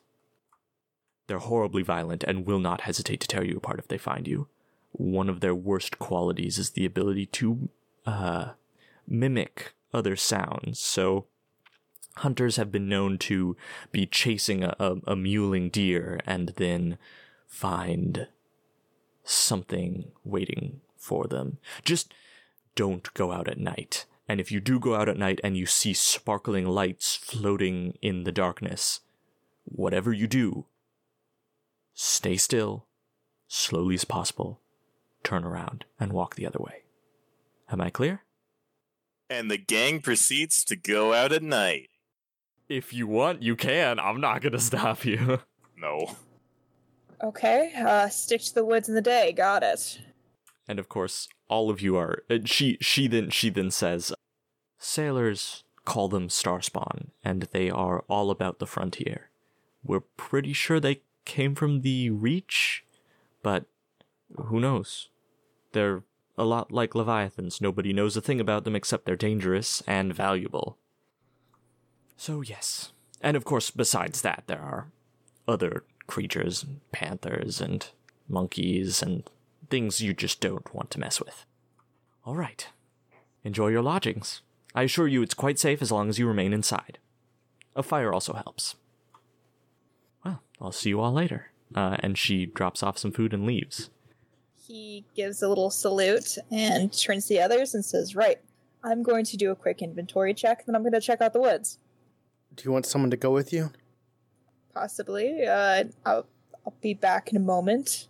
He uh, kind of secures the hurdy-gurdy around his uh, shoulders. I'm assuming he brought it. Oh yeah, I'm assuming you're bringing you're bringing all your normal gear if you wish, like your luggage and stuff. Trying to decide. I think I think he did for this case because hurdy-gurdy in the woods. You can't really. It's not going to be a huge deal. He uh, goes over to one of the rooms and closes the door. And is there a lock for it? Yep. Okay, he is going to whip out his mirror and asks it quietly as far away from the door as possible. Are you there? Your reflection gives you a little wink. Delilah mentions there are things in these woods, and. Well, is there any of you? Dorian's reflection gives a broad, slightly too wide smile and shrugs. Is there anything I can do to protect myself? Dorian's reflection makes a sort of exaggerated I'm thinking and like taps its face with a finger and then puts finger up like aha and it makes kind of an exaggerated I'm making something motion bel- like out of frame below the mirror and then it pulls up into frame something that Dorian obviously doesn't have. It's a necklace and it is made out of bones.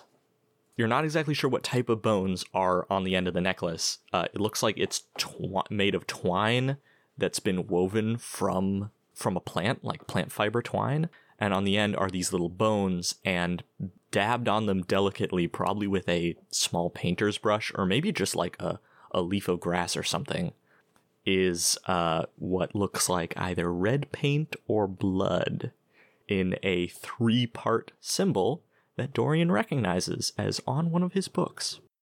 And it pantomimes fastening the the necklace around its neck, and then when it lets go, the necklace is fastened around its neck, and it then pantomimes like walking along and whistling. Is the whistling part of it too? It stops and seems to think for a moment, and then nods. He can't hear any sound, correct? No sound has come from his mouth. Is it the same whistling as Armor of Agathys? The tune? It gives a non committal gesture that seems to say anything will do. And where does the bone come from? Your reflection smiles and kind of leans in so it's a little larger.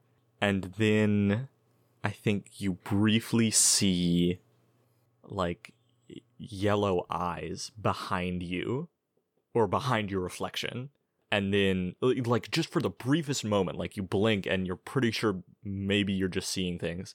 And then the mirror is normal again. Like it, the you look again, and your reflection is your reflection.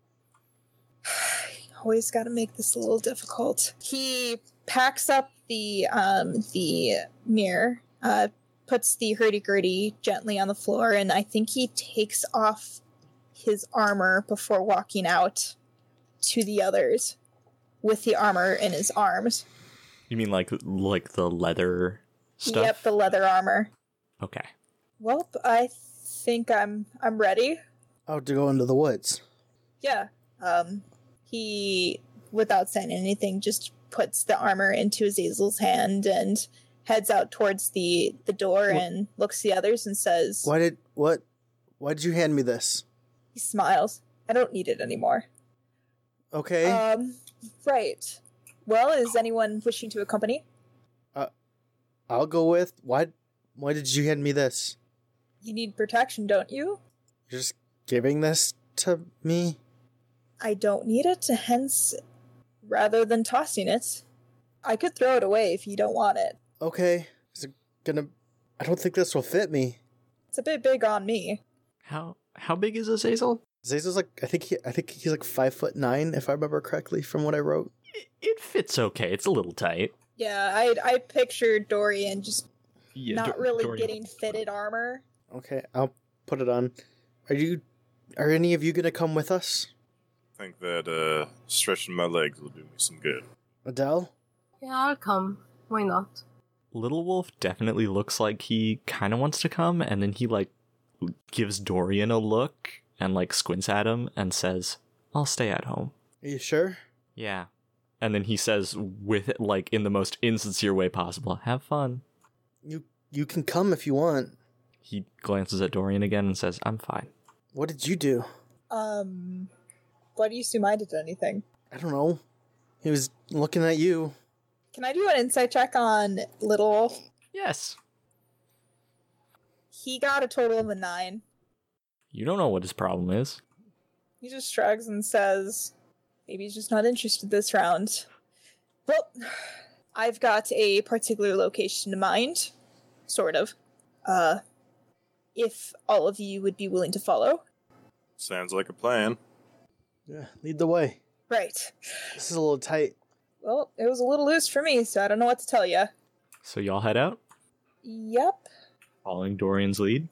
Yep, Yapparooski. Dorian has is going to be keeping his eyes towards the trees, and he is going to be whistling quietly to himself as they walk. Uh, Dorian, make a survival check. You are you are with Slim, who has an impeccable sense of direction and cannot get lost. You are the one taking the lead here, so you're deciding where to go. Oh fuck!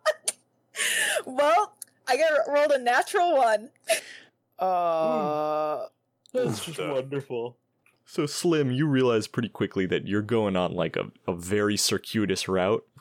By the way, I would like to note if we before we veer off the path, Dorian is going to be swapping the shoes on his feet.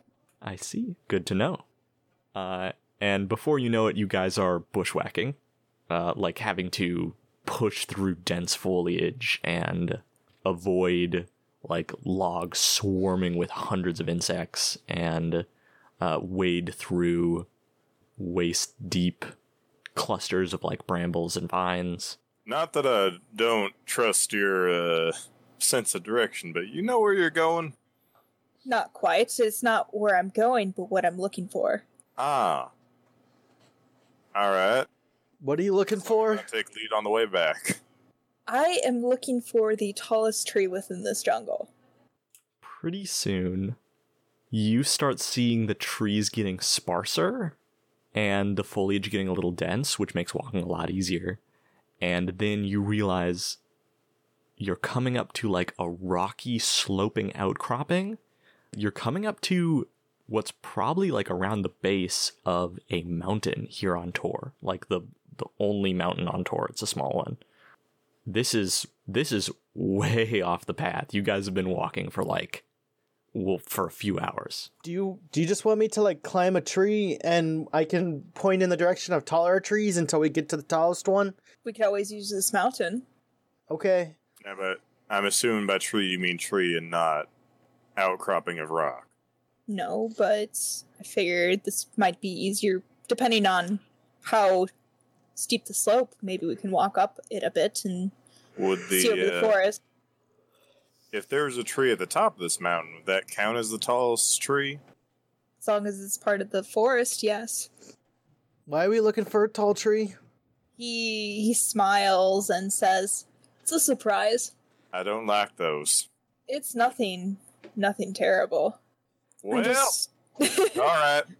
That doesn't sound ominous in the least. X to doubt.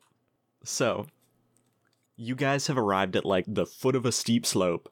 There's a like rocky outcropping that kind of shades an area, and you guys see a pool of what looks like remarkably kind of clean looking water here, as well as some like big boulders, and then you can hike up the slope. It's kind of a trek, but you can get on top of that rocky outcropping, and that's like just above the tree line, and you can figure out where to go from there.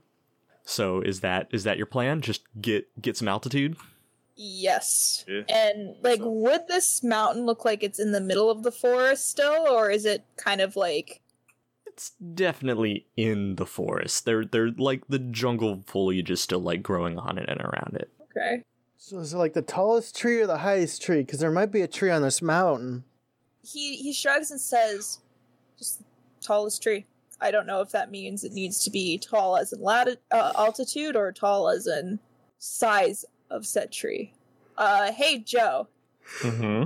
based off of what I saw, would it suggest it was has to be tall as in physical or tall could be vertical, like as in it could be on top of a mountain? You just saw someone climbing a tree. And the implication was it was taller than the trees around it. But you there was no this is the tallest tree within this many miles or anything like that. It just looked like a just looked like a tall ass tree. Okay. Well, we're gonna have to kind of just see where it goes. Maybe climb this. I climb that tree, the tallest tree on the mountain, see where the tallest tree in the forest is, and grab both and see what happens. So y'all start hiking up this mountain, and you get onto this rocky outcropping above the pool, and here you have a much better view of like where especially tall trees are. You do see a tree that looks taller than the rest, uh, just kind of naturally in the forest, down back kind of where you came from. But there are also some trees up here on the mountain, kind of in like these craggy spots where dirt has collected but up here on this rocky outcropping it's like a it's like a decently sized platform maybe like 30 feet by 30 feet just this big slab of rock that you guys are standing on above the tree line you see the entrance to a cave here and slim Yeah. you immediately feel like someone is watching you Uh-huh. Uh I would like to roll a perception check. please do As he's doing this, is That's there a tree that is tall in the uh right here that Are seems you to be the tallest one on the mountain? Because as he's doing that, I would love to start climbing it. Hey, would anyone like to assist me in this perception? Oh no check? dorian you have not climbed the mountain yet you've just got on like the first rocky outcropping so you'd have to get higher on the mountain to get where the rest of the trees are Did you roll poorly with your investigate your perception check? uh, yeah, that What'd you get? one. I, Oh, I'd say that's hey boy, poor. oh boy. Do you let us know that you feel like somebody's watching you? Because that's the problem. We don't feel that. Yeah, no, I, I don't think I would have like spoken aloud. I'd probably Yeah. start like looking around, but well, are you guys next to me? We're probably all in kind of a small group. Okay, I'd probably be like, hold up, something's not right. Uh, do you mean that we've walked for like four hours? It's probably going to be dark before we get back, and we're not supposed to be out after dark. Is that what's well, not that, right? but but I feel like I feel like we're not alone. Dorian starts to whistle. Adele, what do you Uh, think? Hmm. Something feel weird to you? Something feel off? Well, it certainly doesn't sound normal. So that it, I would have to say yes, probably. Something doesn't sound too quite right. Hmm. I want to make a survival check, and I'm not very good at these, so I'm not gonna say it's gonna be super. I'm gonna it's gonna go super well. But I've been in the woods before. I've been out in the woods a lot. Do I hear the sounds of birds chirping and insects while I'm out here at the moment? If uh, something seems off to um, Slim, that's kind of what I want to try to. I got a 16 minus 1, 15. all that you really notice is that the birds and other animals in the near area have kind of gone quiet. That's not good. Something's not. Something is dangerous around here, I think. I don't. I never really noticed birds stop chirping like that without some kind of reason behind it. And that's when, suddenly, out of the darkness of the cave, you all see the faintest glitter of light, and then something leaps out and tackles Dorian. Oh dear. I assume, Dorian, you immediately stop whistling. I think there is probably a shriek coming from him when he gets tackled. Tell me your armor class. I I didn't say this before, but I would like to say that I used that ability that he was granted when walking Oh. into the forest. I'm assuming Yup, I'll allow it. That he didn't need anymore. Uh he with it, he has an armor class of 15. Okay, so the first thing it does is this like gooey mass leaps out of the creature and what appears to be a tendril slams downward towards Dorian's head. And I think Dorian either just like moves his head and it like slams into the ground next to him. There's like a splatter of black sludge. And then the creature opens a like maw of jagged teeth made out of like pure darkness and just sinks it into Dorian's flesh with a 19 to hit. Yeah, that hits. And it deals. It deals you 7 damage. Everyone roll for initiative. A horrifying creature made of black sludge that sparkles like a clear night sky has tackled Dorian and is currently tearing a piece out of his shoulder. Holy shit! There's the initiative order. Slim, what do you do? I'm. Uh, how far away? It's just 15 feet away from you. Oh, I'm gonna shoot it. What? Uh, Mm, oh wait, do I want to shoot and It is- have gunfire in the? Mm. two things. Well, I guess the one thing that's probably most concerning to you, it is engaged with Dorian. So if you fire, you're gonna get, I believe, disadvantage because it is in melee with someone. And there's a very slim chance, like if you roll a one, slim chance, huh, that you will shoot Dorian. You can still do it. I mean, like, you probably won't shoot Dorian. Probably. no, but with my rolls, disadvantage probably won't uh, won't be good. So Also, I'm gonna double check that I'm not doing the rules wrong. I guess I'll just uh, run up to it, drawing my short sword as I run over, and just uh, get a good old slash. Nice. Roll that to hit and damage. In fact, I wouldn't get advantage from Dorian being in melee with it, would I? Uh, we yeah, I th- I think we could do flanking, but we're gonna do uh, slightly modified flanking, so you get a plus one. Okay, so it's ten. Okay. Uh, you you like slice into it, but your sword just kind of sinks into its like flabby mass and only gets like a few inches. Uh, this thing is rock solid. Azazel. Oh wait, damn it! I forgot to do the thing because I just got spellcasting. Hmm. Uh, I think you don't get spellcasting. I ability. would like because a bonus action. Uh, I would have done this beforehand. I used Ranger, but Hunter's Mark.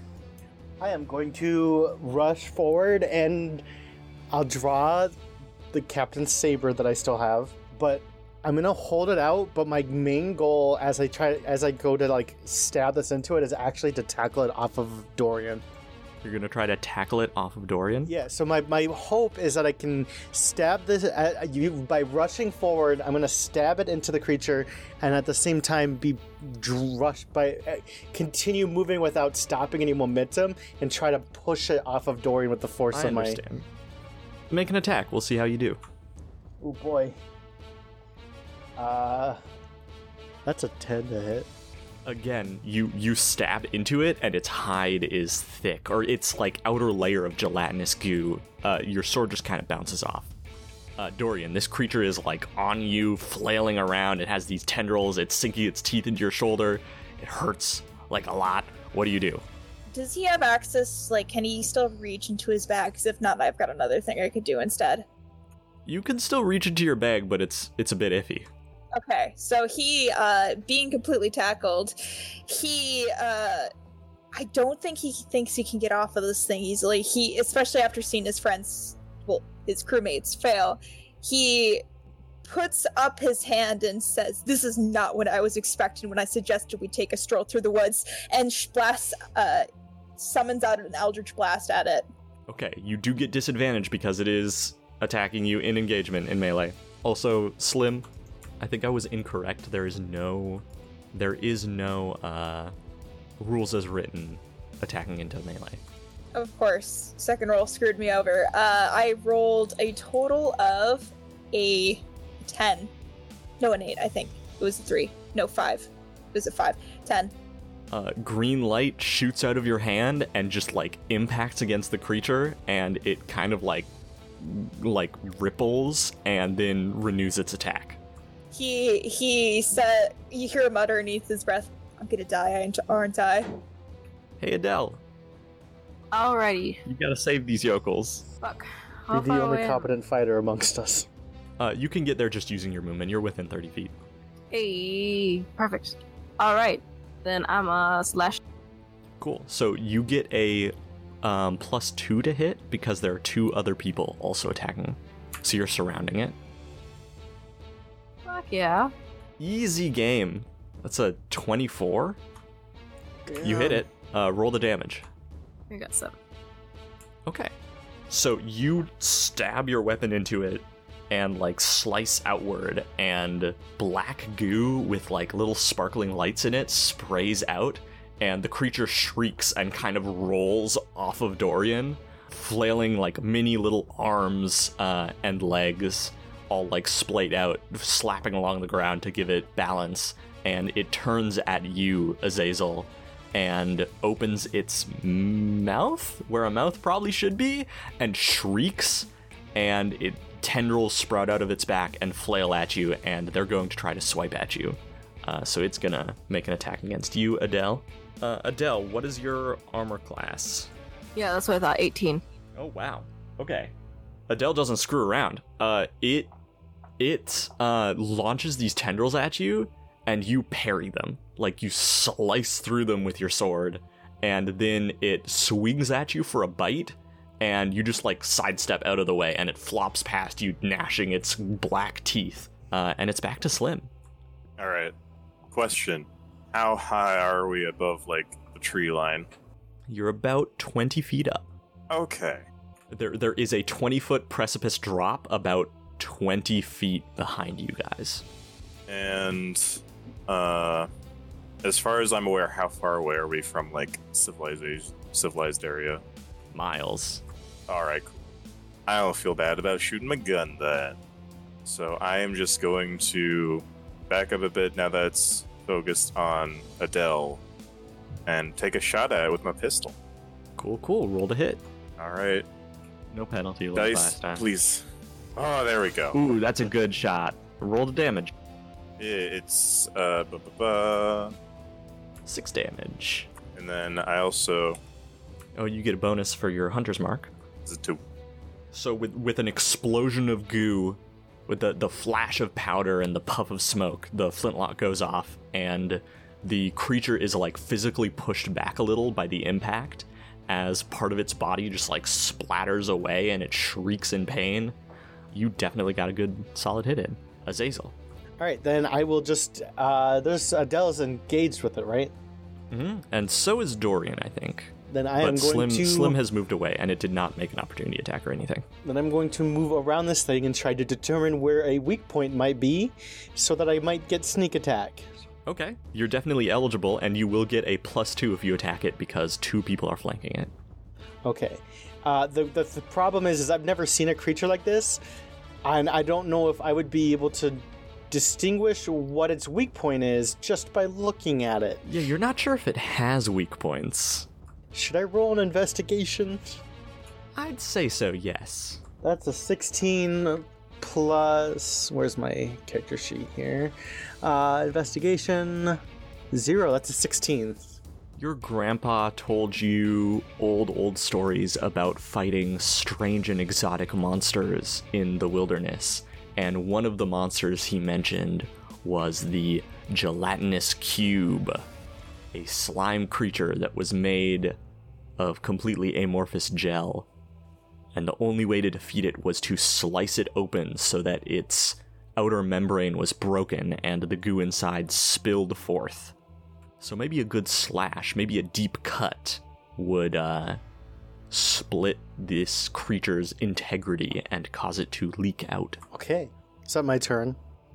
Uh, no, you can still attack. Oh, cool. That's just you're just like gauging, you're biding your time, you're waiting to make a strike, you're looking at it, and now you can swing in. That's a 21 to hit. Uh, that easily hits. Uh, and you get your sneak attack because people are adjacent to it. What is the what is the captain's uh, sword? It's a scimitar, right? Uh, you took, yeah, you took uh, the beast's cutlass, right? It, it is a scimitar then. Okay. Well, a scimitar's damage is a D6. It's 1d6. It's basically a short sword, it's just slashing damage. Oh boy, that's fun. Uh, and do I get sneak attack on this? Yes, it's a finesse weapon, someone's adjacent to it. Okay. You analyzed a weak point, kind of. Okay, so that's 10 damage. Uh, s- I roll the 1, a 6, and then I add 3 if it's a finesse weapon. Okay. Uh, yeah, so you you stab in and slice outward, and a bunch of black goo with sparkling bits of light in it sprays out, and it shrieks again, and um, looks looks like it's ready to back off. Dorian, Yeah.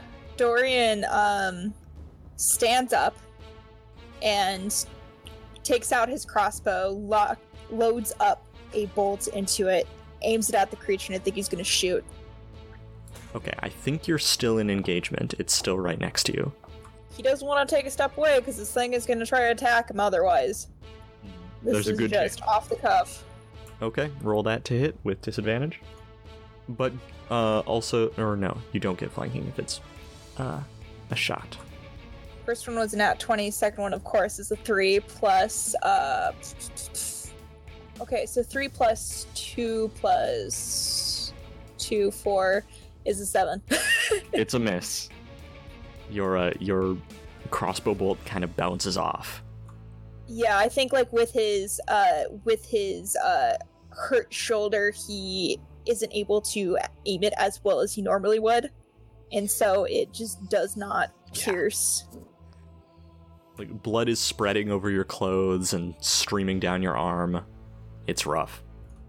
Okay, uh, Adele. Hold on. Oh, how bad are everyone around me looking?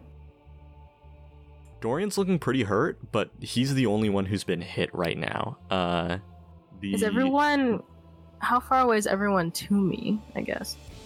They're all very close, except for Slim, who's backed away like ten feet. But are they all? What would say about within five feet? Yeah, five, five or ten. They're all clustered around this creature, attacking it with you. Okay. I just wanted to know. Make sure. All right. Um. So then I'm gonna go at the the the big gooey scary man guy monster with my longsword again. Roll that attack. But but like it's super majestic. I love I love it when Adele fights because he just looks like it's nothing. Yeah, he he like a ballet. He uh, twirls his sword and goes for the slice. no. Oh, It's a miss. Uh, you do get a plus two because a bunch of people are flanking with you, but it's still a miss. That So, just uh, makes the Adele- previous thing sound even funnier. I believe you have action surge now that you're level two. I do, but I can only ever use it once. Once a day. That's fair. If you don't if you don't feel like using it, that's fine. I'm just reminder. You can go to town if you wish. You know what? Why the fuck not? It's a new. You mean he's excited about his new thing? He's gonna attack one more time. Okay, so you feel a flood of energy move through you. You feel the warmth of that strange sun, and you're like, "Let's go!" And suddenly you're way faster. 17. Good job. That's a hit. Nine damage. Okay, yeah, you you slice a chunk off, and it howls and shrieks. Then it is its turn. It takes the disengage action and starts to scurry away. It has a movement speed of 30 feet and a climbing speed of 30 feet, so it scurries about 10 feet to the rock wall, the the one above the cave, so not the one with the precipice. And it starts to climb up away from you guys, up the mountain. Do I get attack now opportunity? It took the disengage. Shit, never mind. I missed that part. Um, so it's it's about 25 feet away from you guys, uh, and 20 feet up this wall. So no, it's 10 feet away and 20 feet up this uh, rock wall as it like is trying to scurry away. It's grown a bunch of different like spindly limbs out of its exterior and is using them to spider climb up the wall. Slim, what do you do? Oh no, you don't. I'm gonna take another shot at it. Roll that to hit. Yeah. What'd you roll? Eh, God wanna- damn that one. us? You want to tell us what you rolled? the God damn that one. the powder fouls, and with a flash and a whoosh, uh, the flintlock seems to burst into flames in your hand. Th- There's like a poof, and like some smoke comes out the barrel, and you feel like it buck in your hands, but there's just like fire and smoke and no bullet, and you see that your weapon has jammed. I take it's bonus action to, or is it full action to unjam?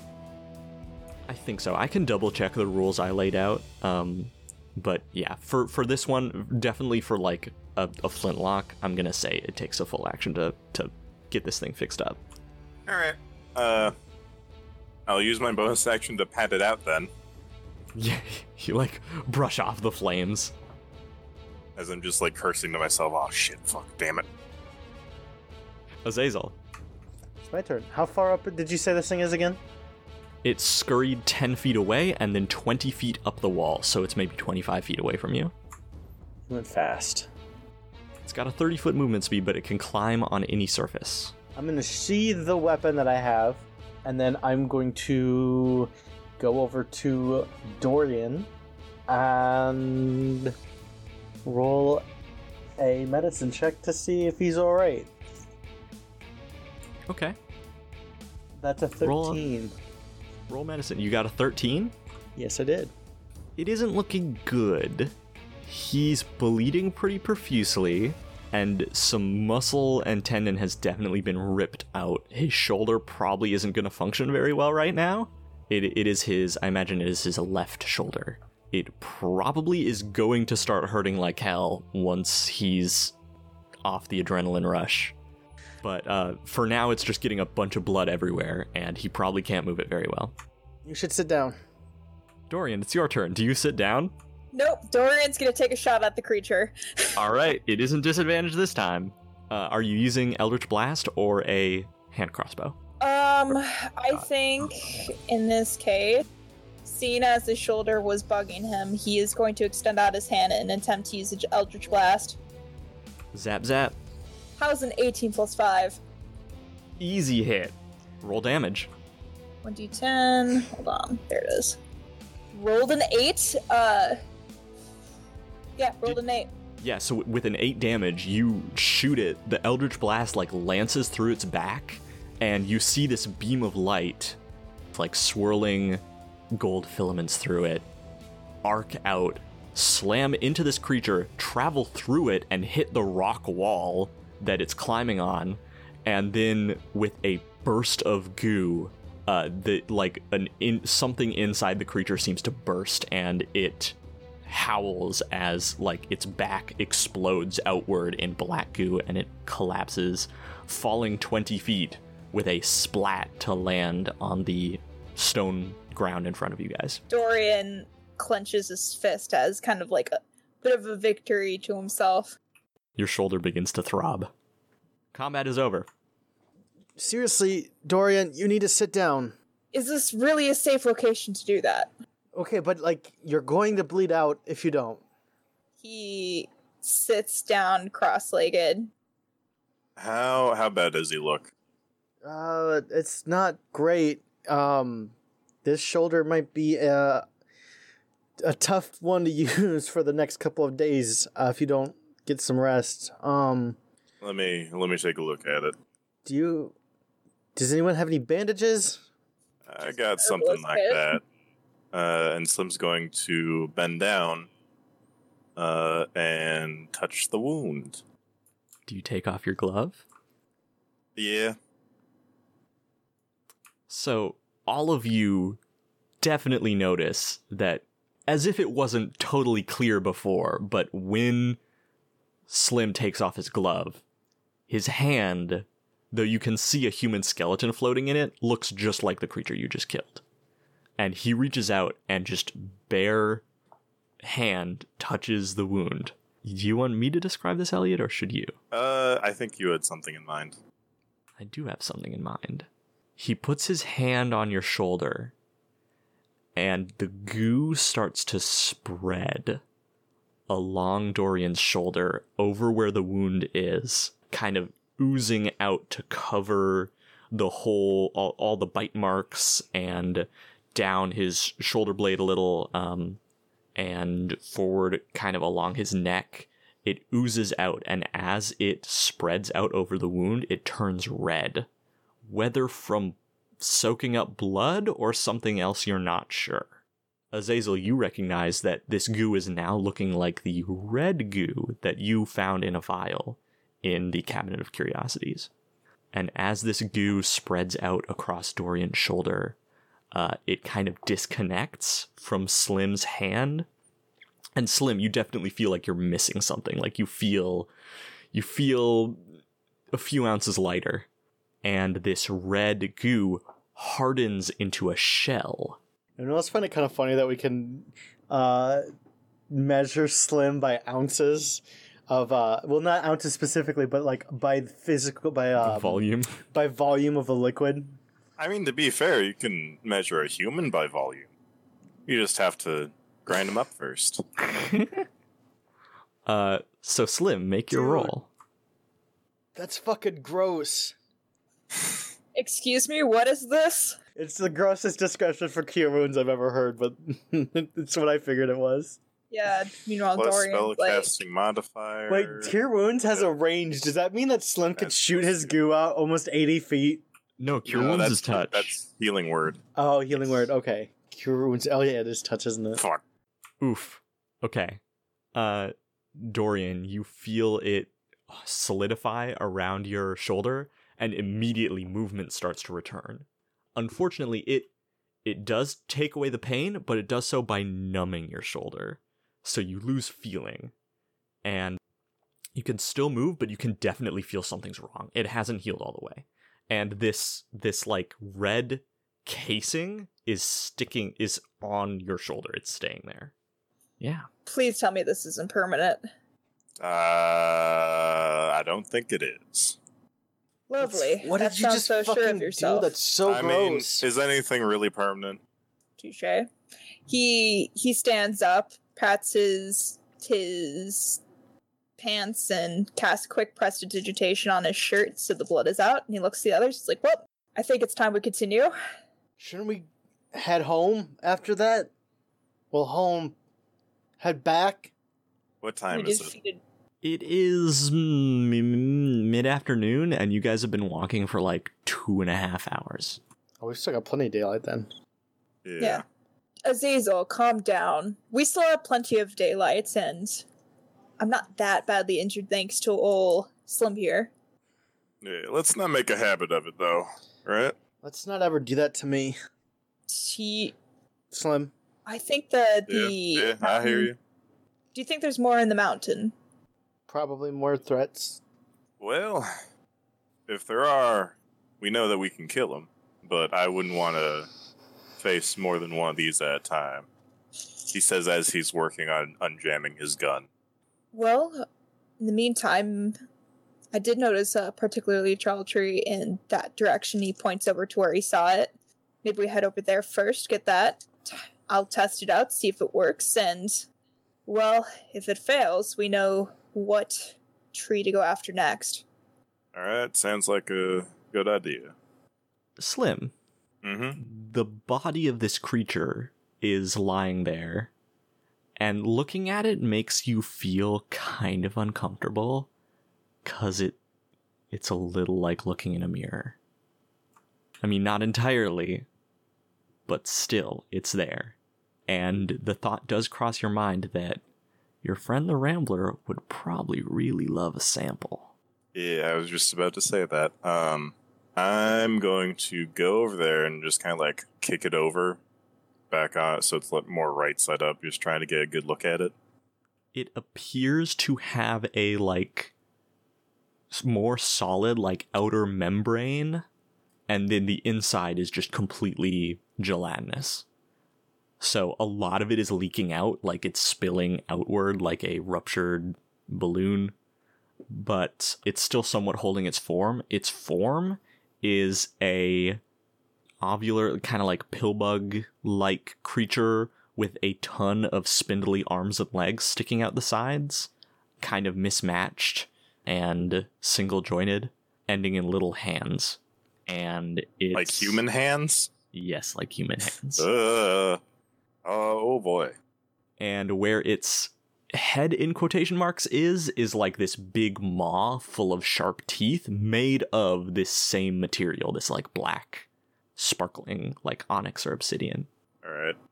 I think I would just like empty whatever water flask I have and then just uh kind of stick it inside to get some of that nice fresh goo.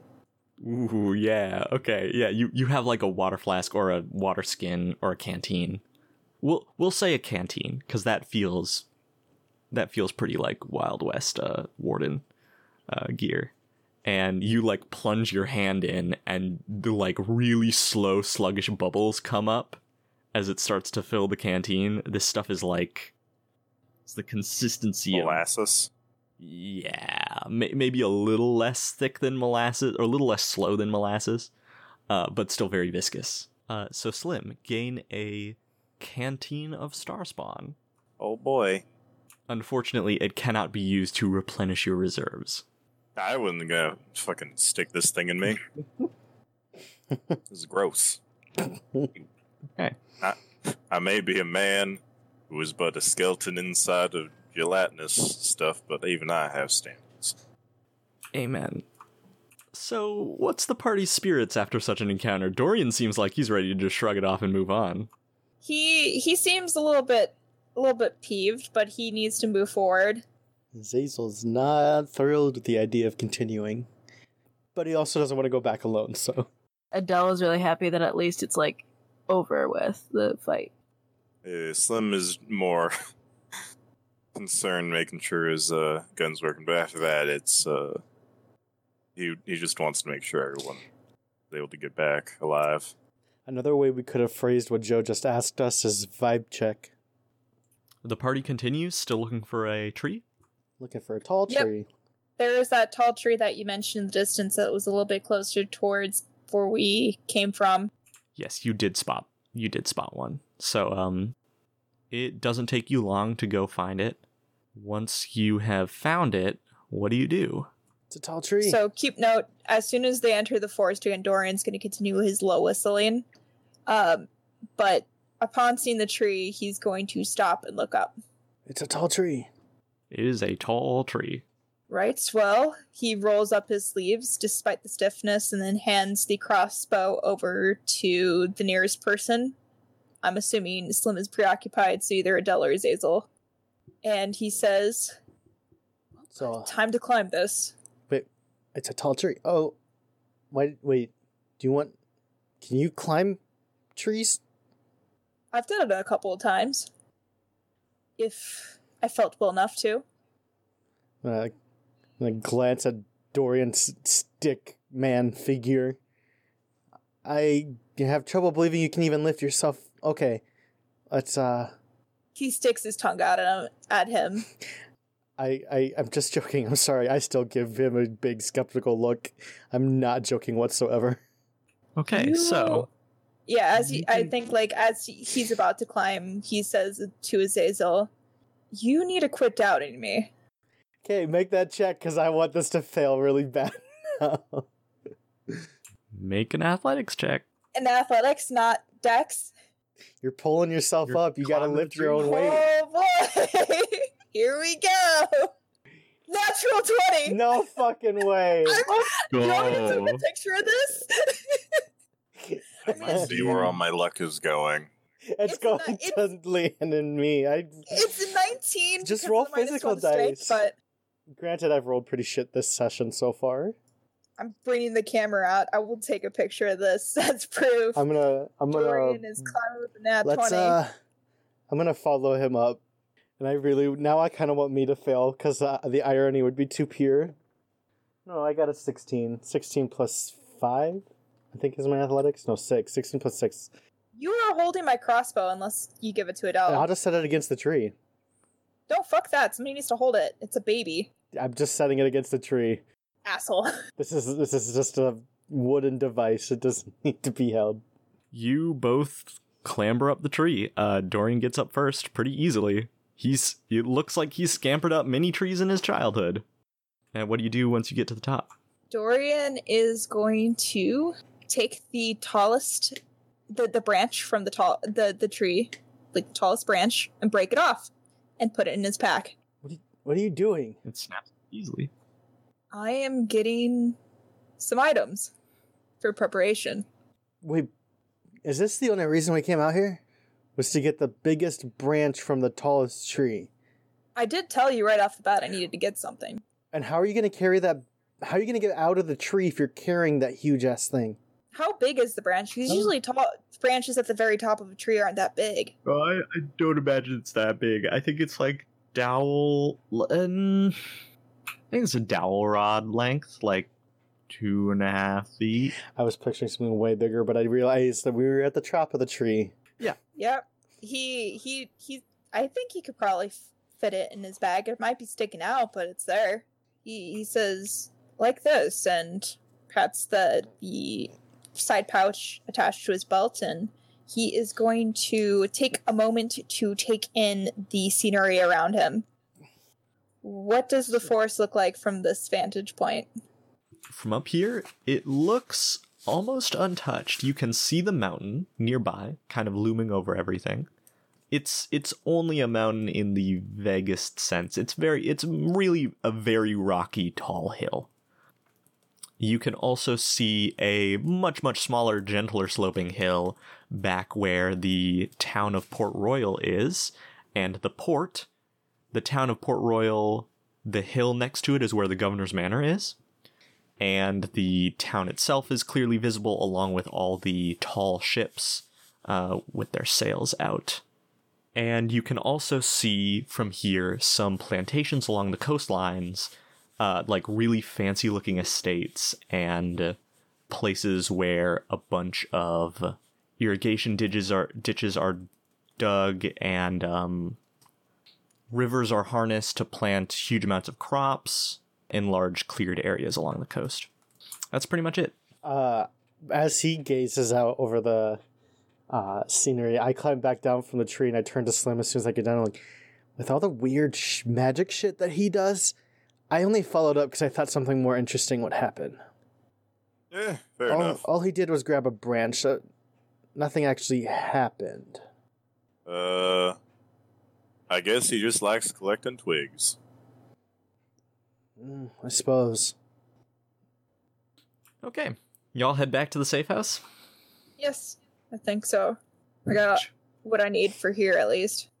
Twig and star spawn juice in hand.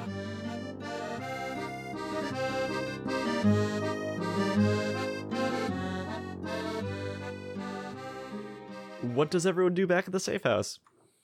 Is there more, um, uh, like a glass, like vials or anything that Rambler left with Slim that he could transfer the stuff into? I'm gonna say no for now.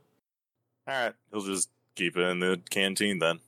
He didn't leave any of his science equipment in quotation marks with Slim. I don't think.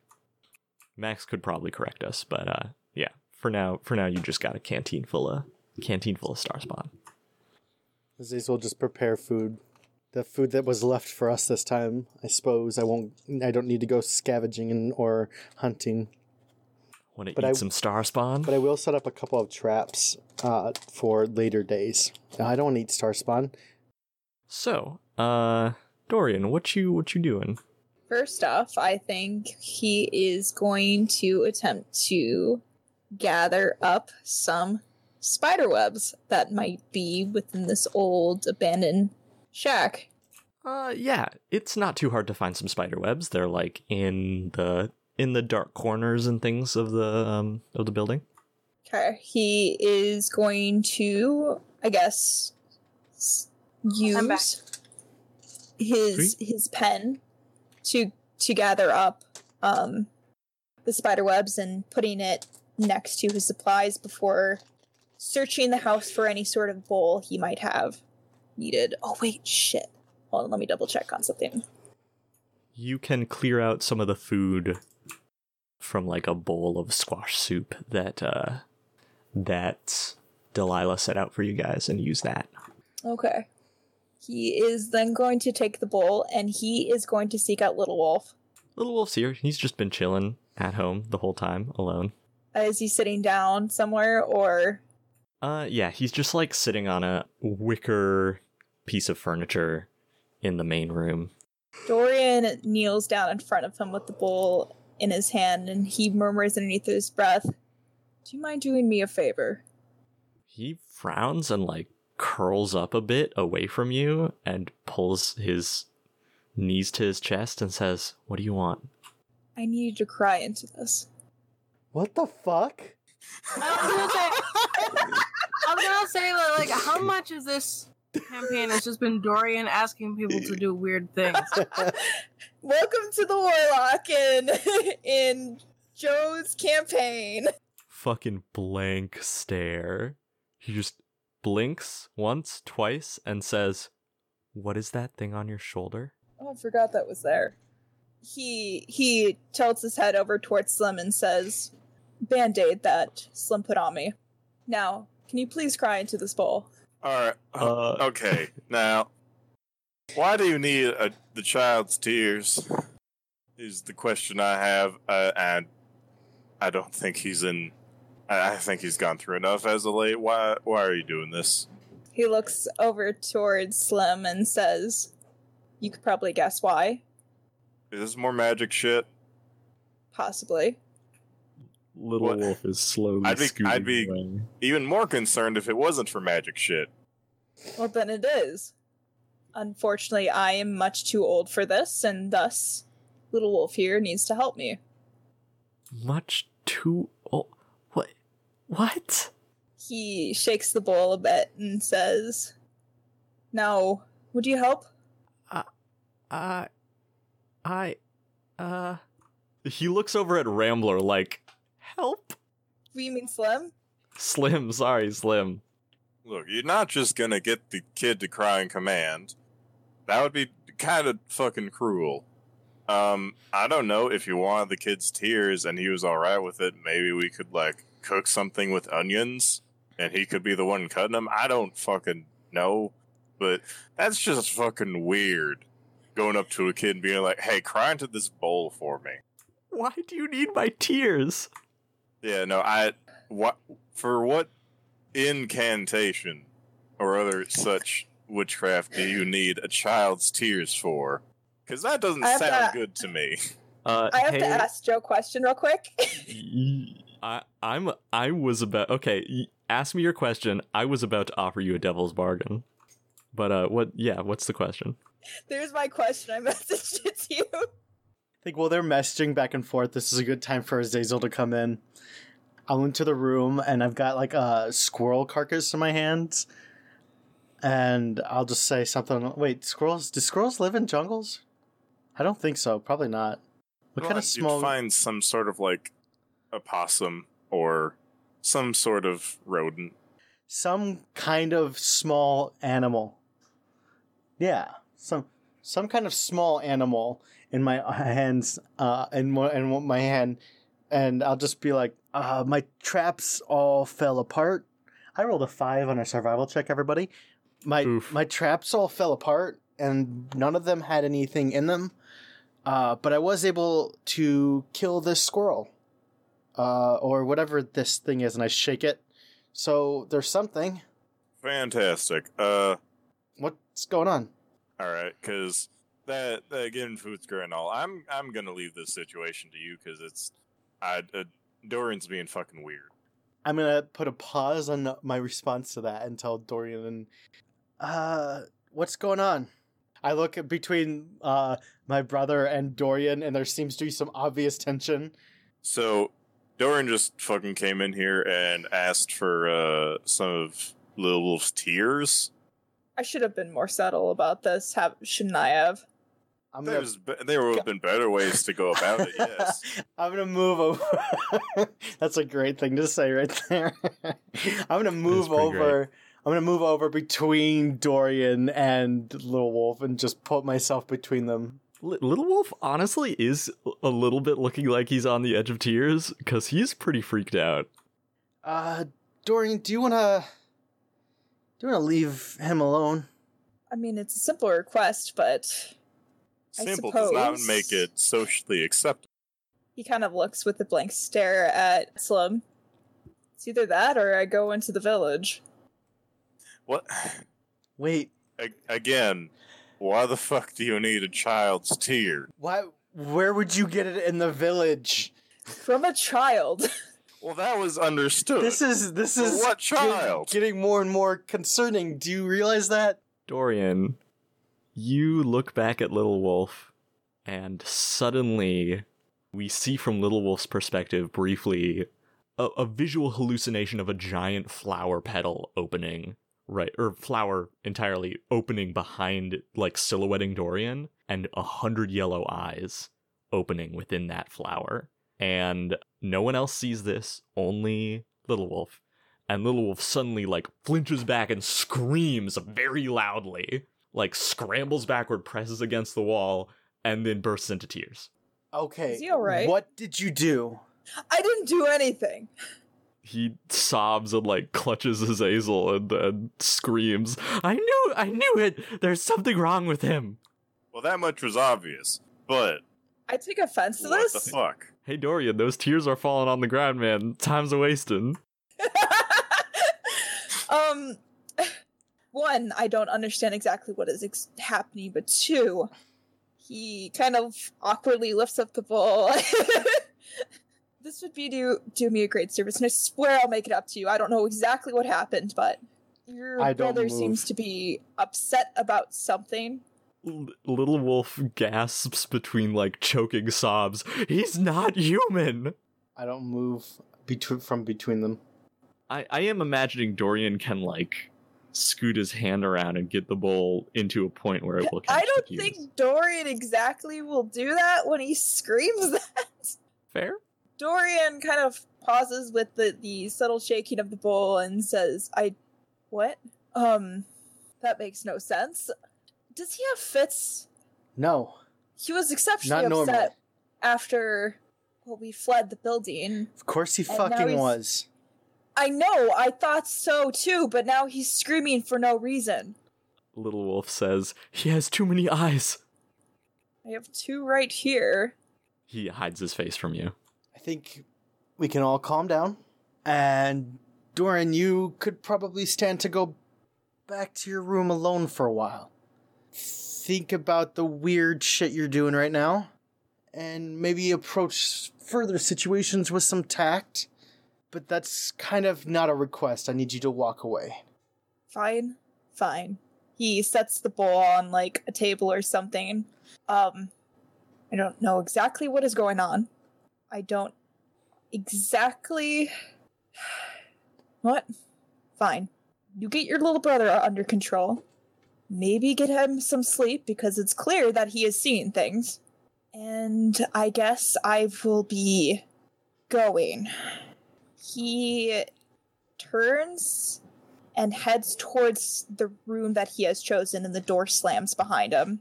Uh, with shaking breaths, still kind of shuddering and, and sobbing a little, and clutching at you, Azazel, Little Wolf says, "Eh, It's not, it's not human. There, there's something What on, did you see? there's something behind him. It's controlling him. It's some, it, it's some creature with, with yellow eyes, Hmm. and flat, and there, and there's a flower. Well, let's eat, and we'll talk about it and see what we, what we think. I, I think I lost my appetite. That's fine. But you will need to eat something. He sniffles and wipes his nose. Azazel, your like shoulder, the shoulder of your um shirt, and his sleeve are soaked with tears. And he takes like a kind of shaky breath and says, "I knew, I knew there was something up with Dorian. His magic isn't. It's it's different. It's weird. It's, it's something else. It's something else is doing it. It's not even him." I didn't see anything like that when he demonstrated before, but I'll keep an eye on him. He nods and says, Okay. Okay.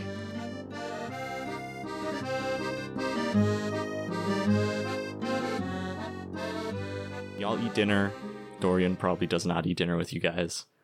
Little Wolf is he, his level of spookedness decreases dramatically over the rest of the day, and then he sleeps peacefully that night.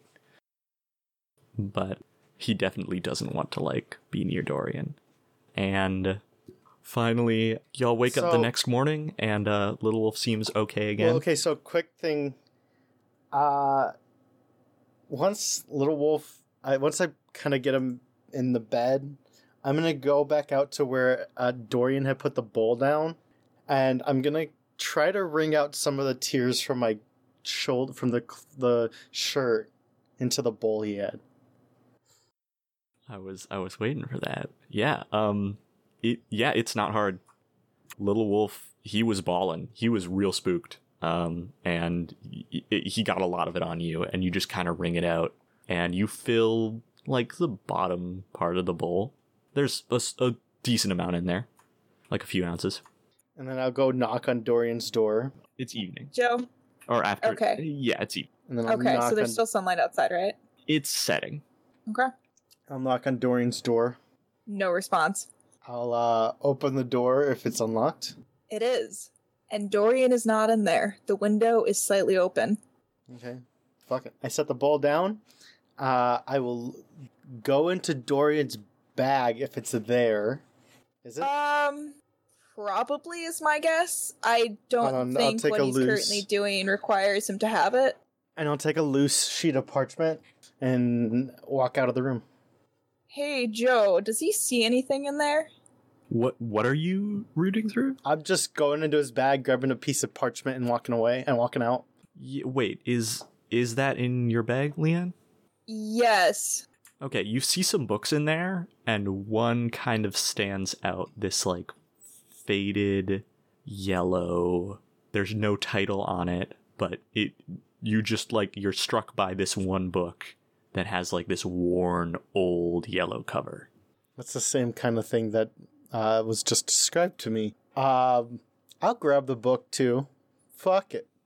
You just you're just snatching that book. So what I'm I'm gonna grab the book. Here's the, I grab the parchment because I'm gonna take some more dragon's breath, roll up uh, a joint, go out into the porch of the house, and smoke it, and then read the book while I do. Hmm. I see. So you you do so.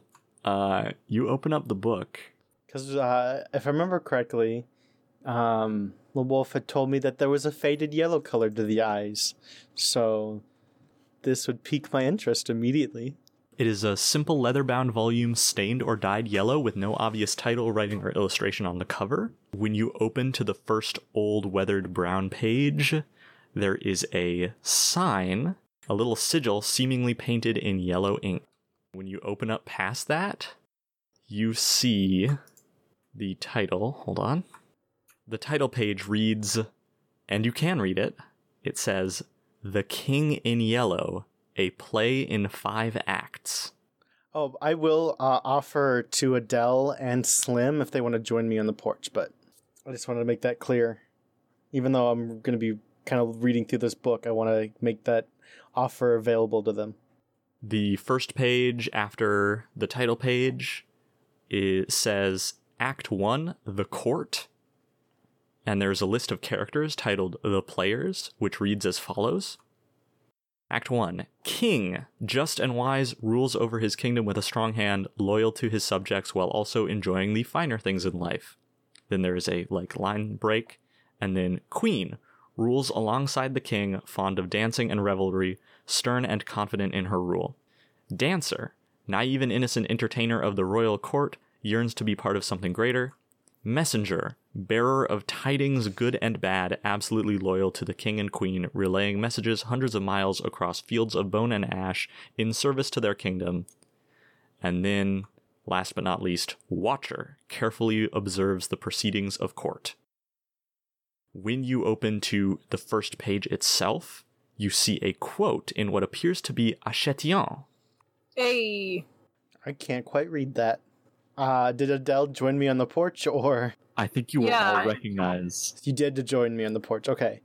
Uh, Adele, what does this say? It is weirdly enough, it's the same thing that Dorian handed to me when he asked me to to, to translate something. It's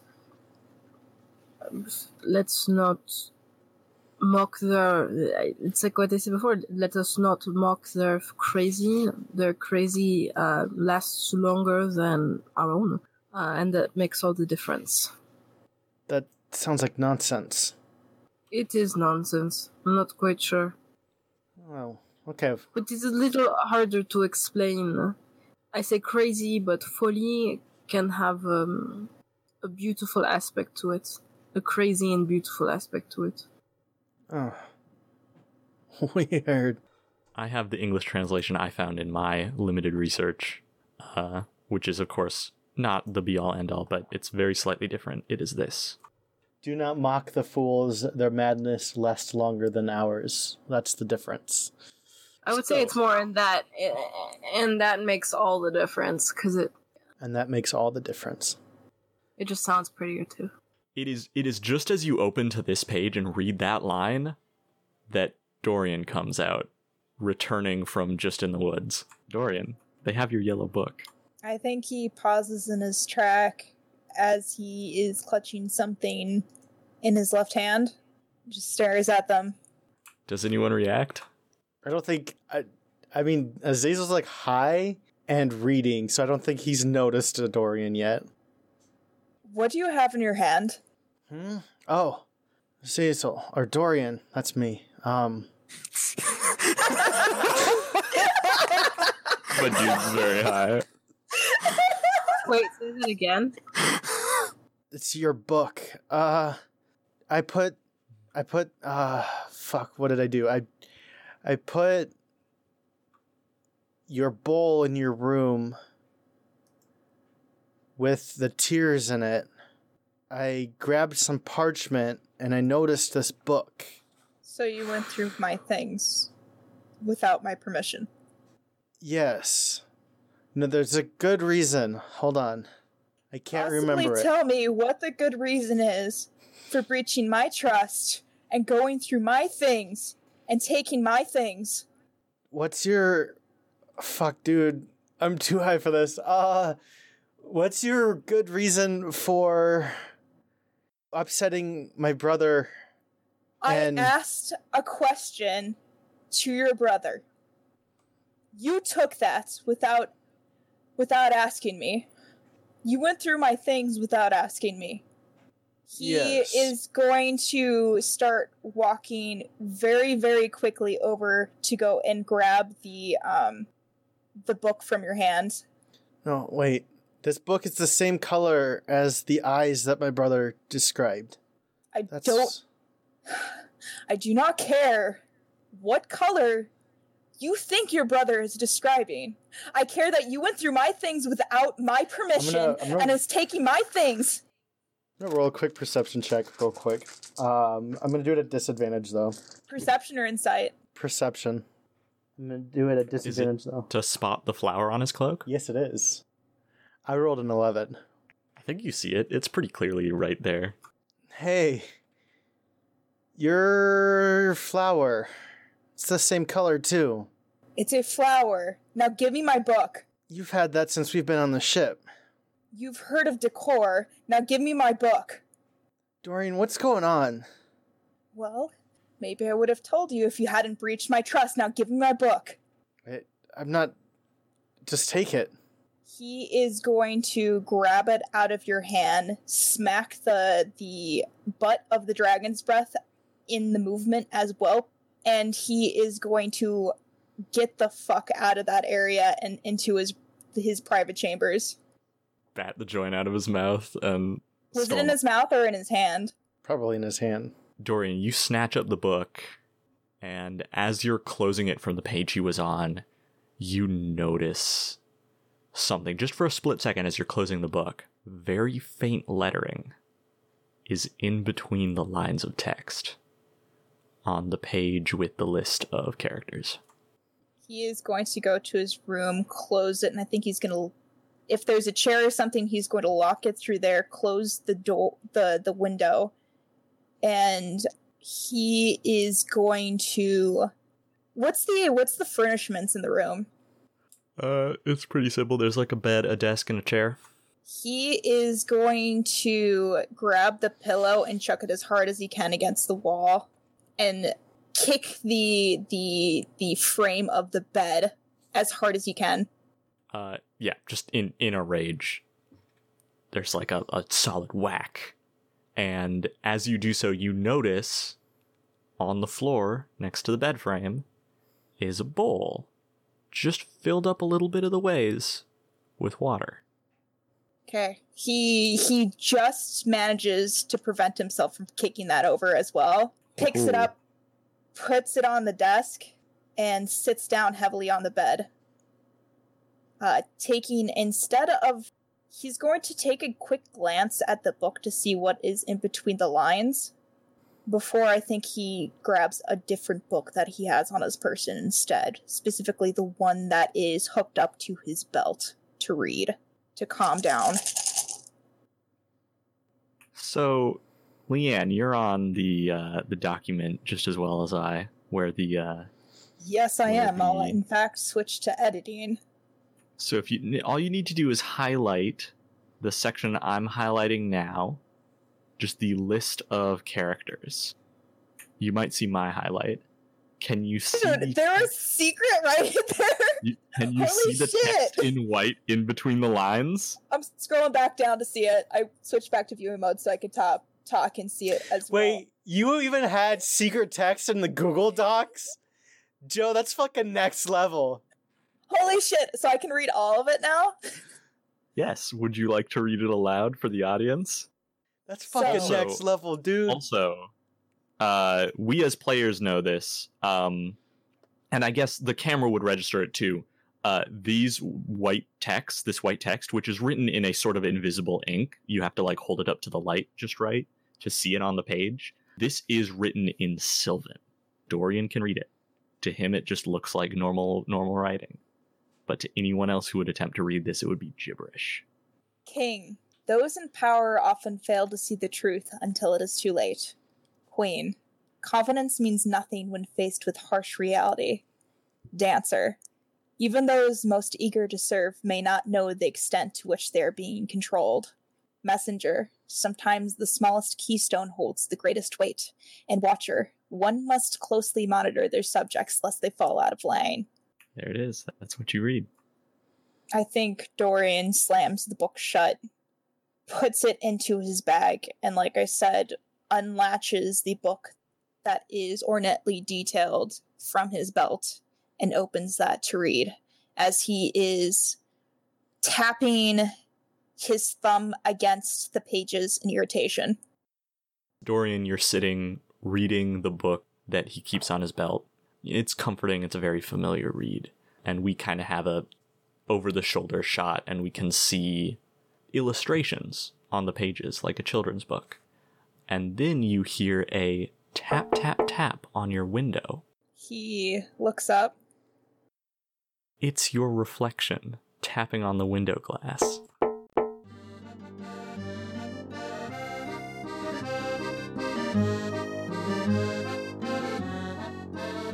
When Dorian walks off, I will turn to Adele and be like, I think I messed up. Yeah, I think perhaps you should go apologize. Now might not be a good time. Mostly because I don't know if I'd be able to find his room right now. Don't do drugs, we kid. shall Stay in school. Then we shall wait, but then eventually you should go and apologize. Yeah. Honestly, though, I want to hear an apology for the shit he did to my brother first, and not to me. Um, to to him. I would say priority, apology, second priority, not being a dick, and then third priority, your brother. Hmm. Because if you talk about your brother, you're going to appear as a dick. Okay. You know. You know. Uh, how old are you? Uh, You know better than me. You're are you? you're an old man. I got it. I've, you know, I I'm very strong. I could kick you into that wall if I wanted to. Uh. yeah, please don't. I'm sorry. How? Wait, how old are you? So he goes, For you, 25. 25. But you're half elf. You're be immortal. Nope. Uh. Ancient. 200 years? I think that's what my grandpa said. Well, fun fact about half elves, we age normally like regular humans until we hit about, I don't know, 20, 25. Okay. And then what? Oh, and then we look beautiful for a very long time. Isn't that a bitch? I don't know. I think I look better than you. I want to remind you again that I can kick you into that wall. It wouldn't it wouldn't even like take that much effort. I would literally only have to just touch you and all of a sudden you are just this big jam spread on the side of the wall and people will be like, Oh no, where is his head on? I said, Oh no, he just said something stupid like he always does. I couldn't stop myself. I'm sorry. I'm sorry. I was I was just saying I I'm at least I'm at least like on par with you, right? Like I'm pretty. You know what? If it makes you feel better, I will say that I could at least stand next next to you in a bar and not feel completely embarrassed. So, there we go. Uh, I'm gonna go to bed. Think about your apology though while you do. Probably the, for the best. I stumbled to my feet. it's written down. I stumbled to my feet and go and and uh, struggle to get to my room. Also, I, I just Oh, wanted yeah. to say that uh, uh, while all of this was happening, uh, Slim was just out on a hammock watching everything. Yeah. Adele Okay. notices this, kind of like turns over to Slim and kind of just shouts, Does this turn you on? Or are you going to come in? What? what? I was fucking taking a nap. What, what was that? Liar.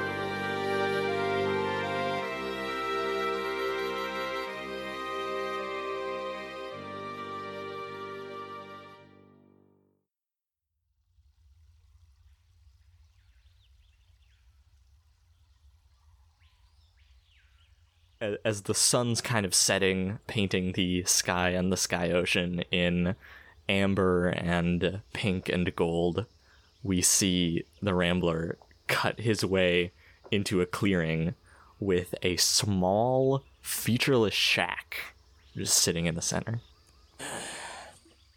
Well, looks like the place. And uh, he's just gonna go head over to the front door and uh, give it a knock.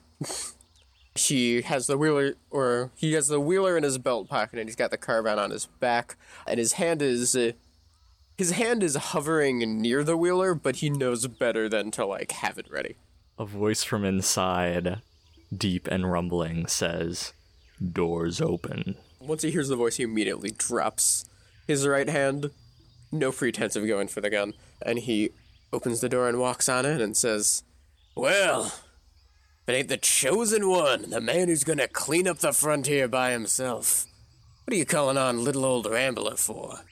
Quaizen, take a seat. And we see a warden in full warden garb, the hat low over his glowing green eyes, leaned back in a chair with a table and one more chair across from the table, uh, close to the Rambler, being the only features in the room except for one lit oil lamp. The Rambler walks on over and sits himself down and tries to play it off as if, like, cool as a cucumber. This is. They're just sitting down and having a nice chat. And he says, It's not often I get mail from. Well, someone like you. Something special going on? Yes. Your last intel was good, so I still have use for you. And he reaches into his coat and pulls out a sheaf of papers and says, On the other hand, I've noticed you're traveling with a particular individual. And he spreads on the table a line of wanted posters, all for Slim. Looks like every single one that was set up in the town. You've been busy. Yeah, uh, one of the people on my crew dresses up like a warden. What of it? He is impersonating someone I know personally. Uh, the warden leans down and picks up something from below the table. He actually picks up two things.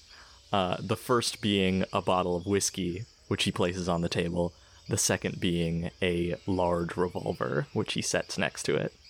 I've noticed a cohort of mine has been missing for a long time. He appears to have the same height, build, and garb as your friend here, who's garnered so much attention recently. The Rambler kind of squints his eyes and says, How long we talking? The warden uncorks the whiskey and pours two glasses and two like little tumblers and slides one towards the rambler. Rambler takes it, of course, and kind of takes it in one hand, lifts it up a bit as if there's a bit of a toast, and s- starts nursing it. He's he's he's not drinking it all down in one go. He wants to keep his wits about him. The warden poured himself a tumbler, but it just sits in front of him still. It has come to my attention you two may be close. According to these wanted posters, it appears this man is not who he seems, and he indicates the wanted posters refer to Slim as an it, and that it is highly dangerous. You know that a lot of the things they print on those are just utter bullshit. Sure, especially up here, where people forget the law. As far as I remember, you don't have jurisdiction around these parts, do you? Are you planning on claiming that bounty? The warden looks at you from under the brim of his hat and says, I do not need to claim this bounty. I want you to. The the Rambler kind of his his eyes narrow and he says, "You want me to sell out one of my crew and give give 'em to Sloan?" Not Sloan. Me. Is is the bounty to Sloan or to the Warden Commission? It doesn't say, it just basically says local authorities. Though the assumption is Sloan and her men. Sloan, let me get this straight. Although there's a bounty out that Sloan wants this guy, you want me to bring him to you. I am particularly interested in this impersonator. I can make it worth your while. You seem to have garnered a good bit of attention yourselves. I believe the going bounty is 100,000 alive. I think Rambler like takes out a uh, takes out a piece of paper uh, from one of his pockets and throws it on the table. And it's the Rambler's uh, wanted poster. Uh, what what am I going for these days, Joe? It is, in fact, 100,000 alive. About 10,000 dead. The Rambler just kind of like sniffs and scratches his chin and says, "I don't think we're planning on being around these parts much longer, so I'm not too worried about the providence Sloan has carved out for herself. I'm more afraid of you than I am afraid of these, but hey, my intel's still been good. I don't see why we need to change the terms of the deal.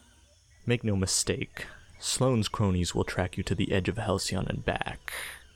However, if it's me you're afraid of, I am beginning to think your intel may be drying up. Last batch may have been good, but there have been other times.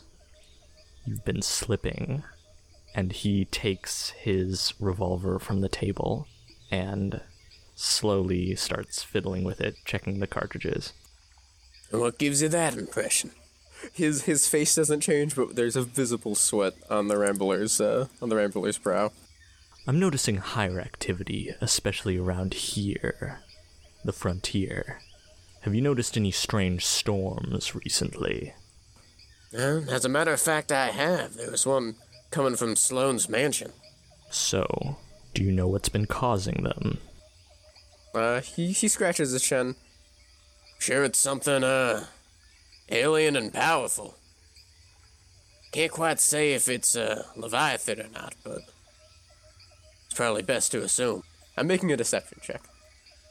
Make that deception roll. I got a 14.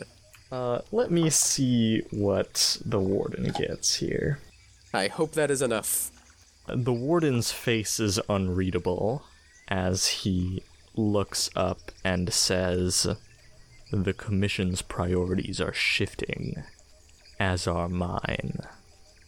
For now, I still have use for you. Keep the intel coming, and in the meantime, bring me this man. And he indicates Slim on the poster. And as I said, I can make it worth your while. I'm gonna lay my cards out on the table for you. I quite like this guy. Uh, call him Slim. He's, uh, well, really a stand up guy. If he didn't tell you, you'd assume he was a warden. What exactly. what exactly are you planning on doing with him? The warden picks up his glass of whiskey and tucks his hat down low, and the glass of whiskey disappears for a moment near his scarf. There's a hissing noise, and then when he brings the glass back down, it is empty, and he places it on the table.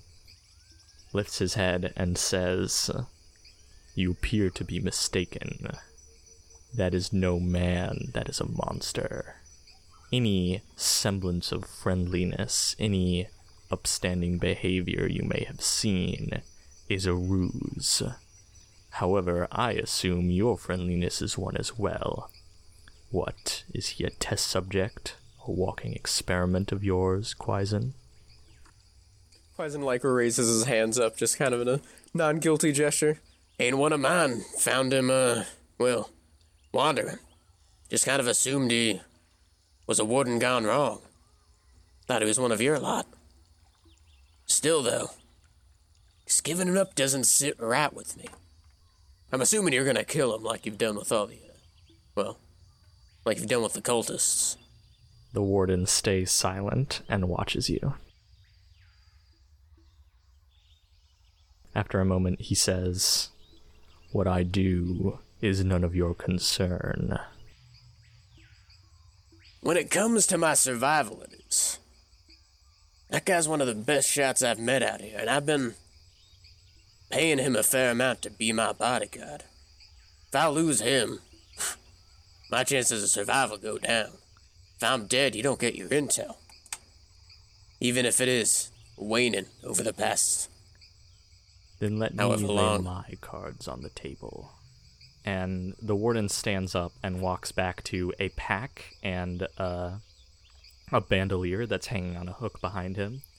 Uh, and he pulls out another revolver and inspects it and turns back and says, Your companion is a danger to you and your crew. More than you could possibly imagine. I think at this, the Rambler starts narrowing his eyes and says, And how would you know something like this? Uh, also, when, when he opens his pack, do I get a glimpse at anything inside? Make a perception check. Can I make a perception check? I got a 10. Lots of guns, Lots of gold, got it. Weaponry, and other things. Crowbars, uh, climbing pitons. Uh, he's he's he looks like he's loaded for bounty hunting. Plenty of rope as well. Got it. Any any unsavory technologies I might recognize? Or does it look like he's by the books? By the books, very violently by the books. Got it. I'm sure you've seen, or at least rumor has gotten around, the state of the governor's manor. Well, I've been a bit disconnected the past few days, you know, lying low and all that. I'm assuming she's gotten a posse rounded up and is searching the city, making sure no boats leave port. You would be correct. Let me educate you. And he steps forward back to the table and says, She is claiming a creature attacked her within her home. Her office is ruined, and she has bodies to prove something non human threatened her and her livelihood. So what, was it a warden?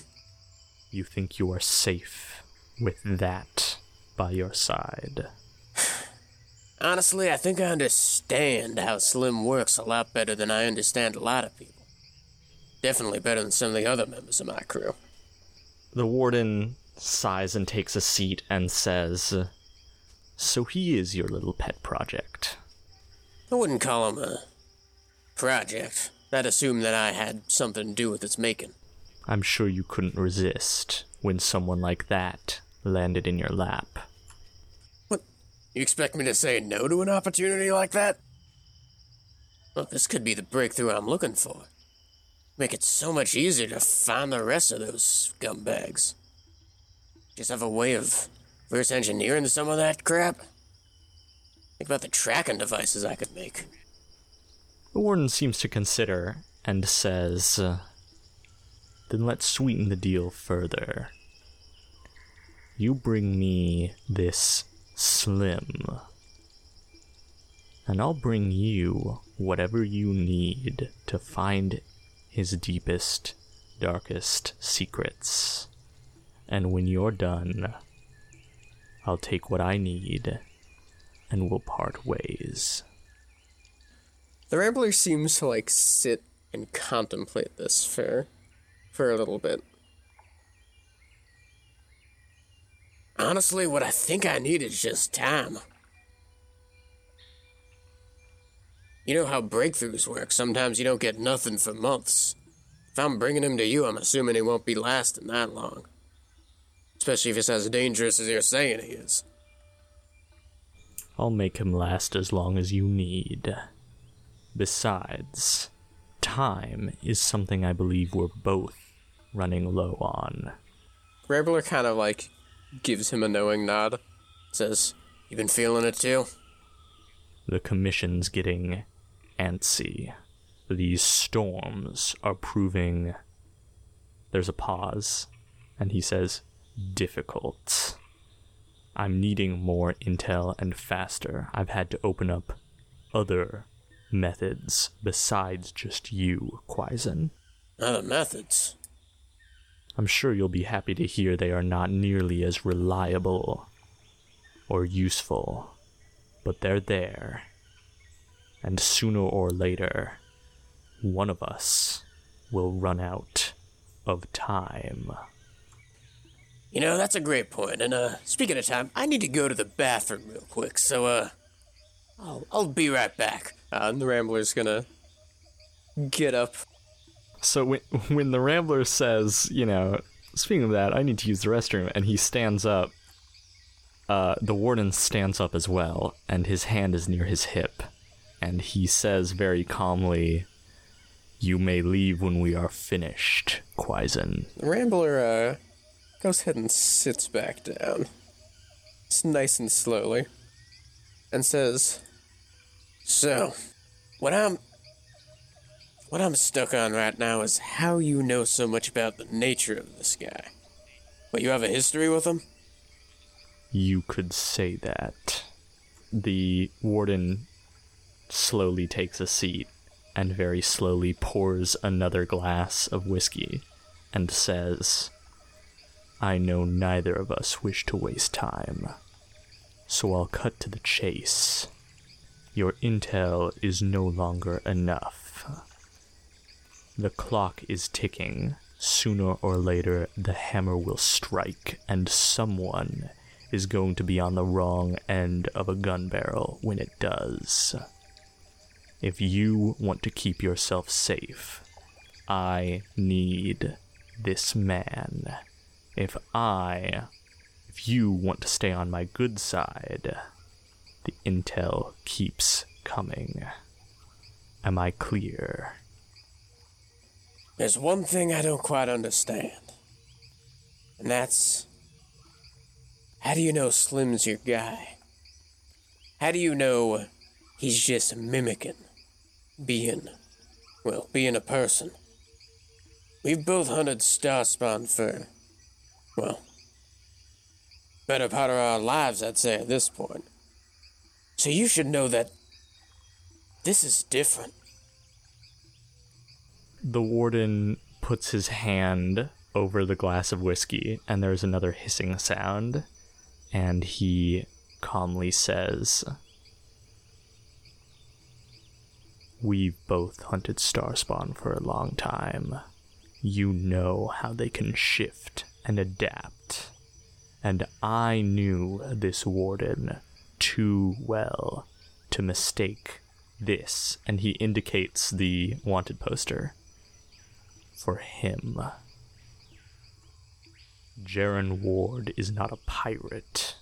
He is not a creature. He does not bisect people and fly, and fly into a blind rage, as our friend, the governor, would have us believe. So you think that star spawn is what happened to Jared? Do you think it's something else? I do, and I intend to find out for certain. He chose the wrong warden to impersonate, and you chose the wrong friend to trust, Quaizen. Well, you're not leaving me much room to negotiate here. And he kind of gestures at the uh, pistol on the table, uh, the extra one that he took out of his bag, and he says, What's that for me to off myself after it's done? He picks up the pistol and uh, indicates uh, your own weapons and gestures and says, Is that a snub nosed musket carbine? That won't do you much good if this warden were to turn on you. A wheel lock is prone to misfiring. I was going to give you the tool to do this job correctly. And he pops open the chamber on the pistol and uh, uh, kind of tips it towards you so you may inspect that it is empty, clicks it back up, and slides it across the table to you. Reveler will grab it with his right hand and kind of like pick it up, inspect it on the left and the right, and he puts it back down on the table. So you're expecting me to off him, or is this just insurance? I'm pretty sure you know that Slim ain't gonna attack me. We've been traveling together for two months now.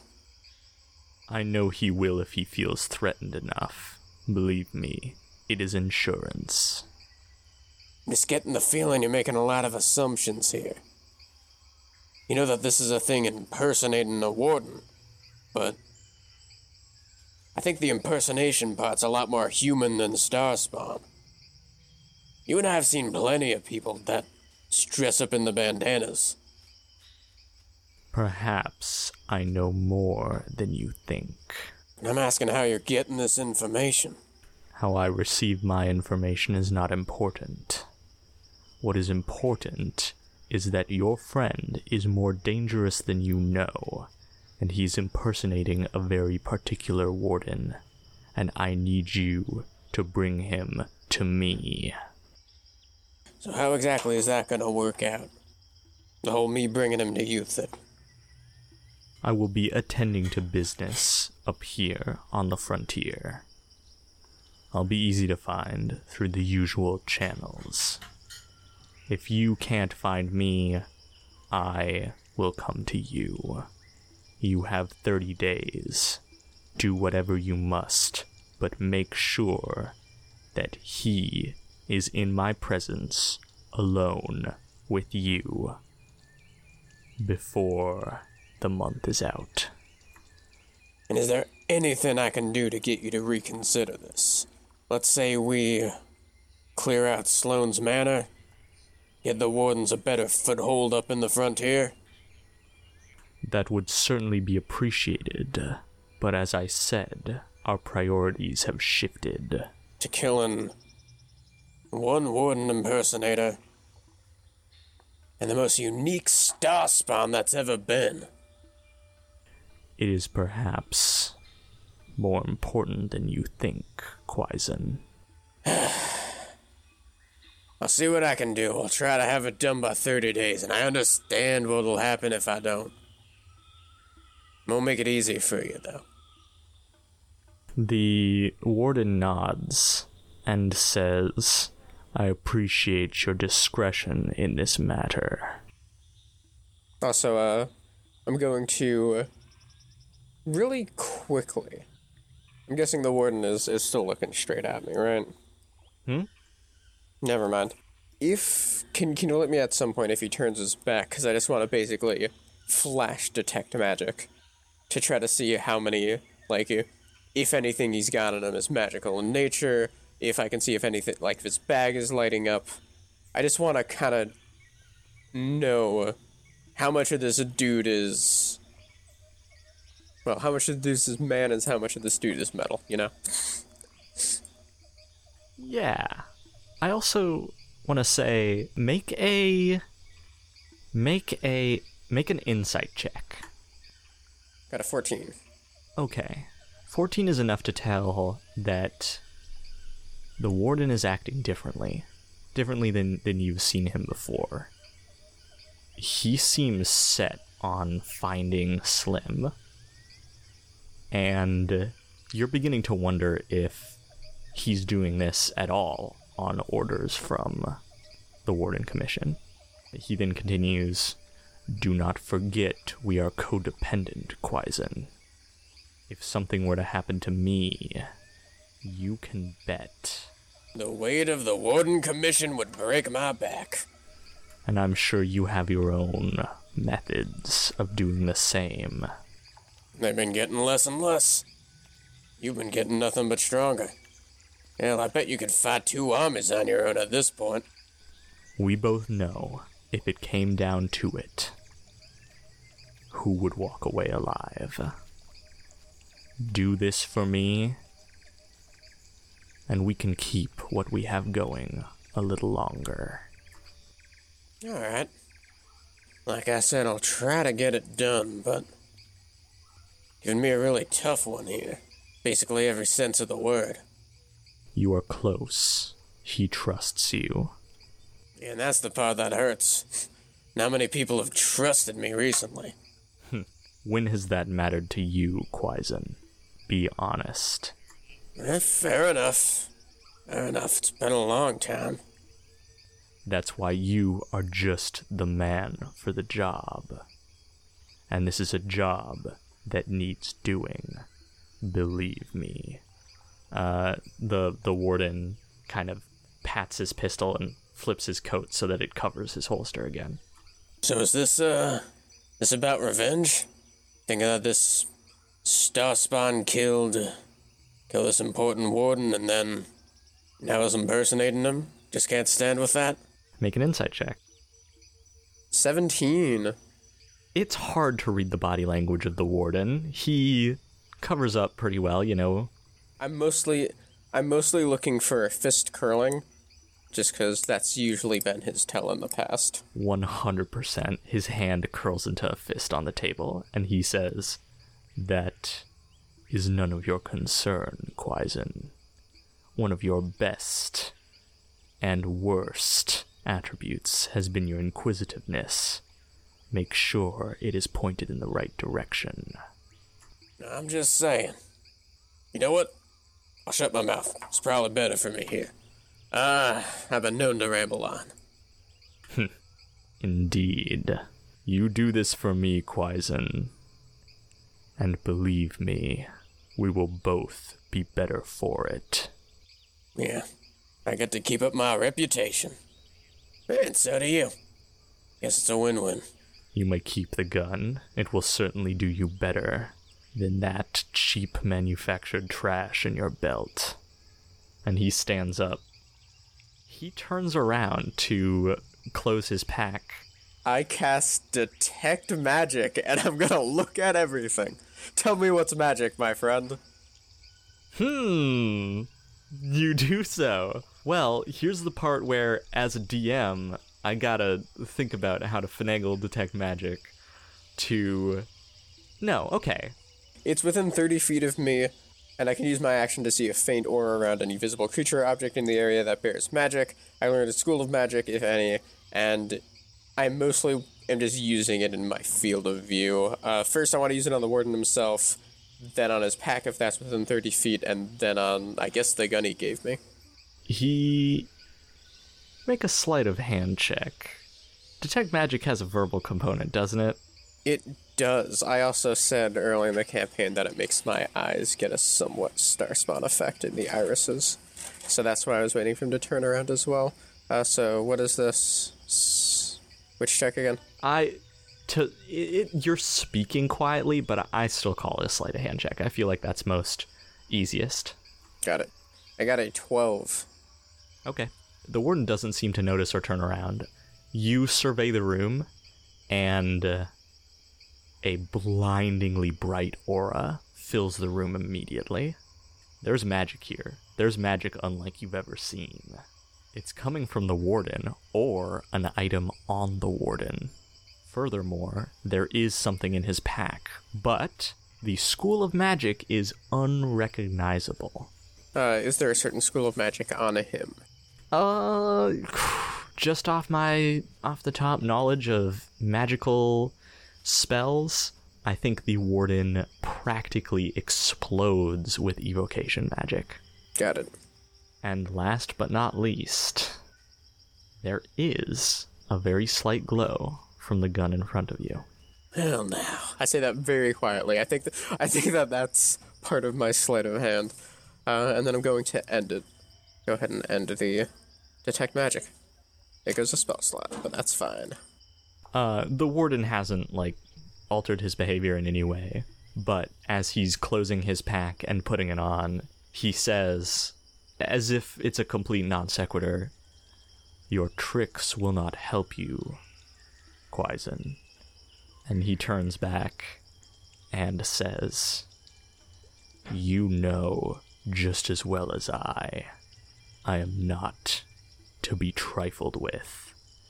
and that glow is all you need to know to know that something with this man is bursting with power. We both know who would win when it came to the draw. Then why don't you even the odds a little bit? And he indicates the pistol sitting before you. Think of it as goodwill. I'm assuming you'll do this job with the same fervor you've tackled other things. Can't say that I like it, but I'll give it my best. I'll be seeing you actually. Uh, go going back a bit. I think Rambler looks out. Does this hut have any windows? No. Uh, then I think like Rambler takes kind of a, a pretty shitty, like looks kind of kit together timepiece uh, out of a pocket and says, "Wouldn't be very smart for me to go back tonight. I think I'll, if it's okay, hang around here for the night." Do as you wish. I will not stop you. The warden, uh, with a few strides, exits the room into the swiftly approaching dusk in the middle of the jungle. Why does everyone want you dead, Slim?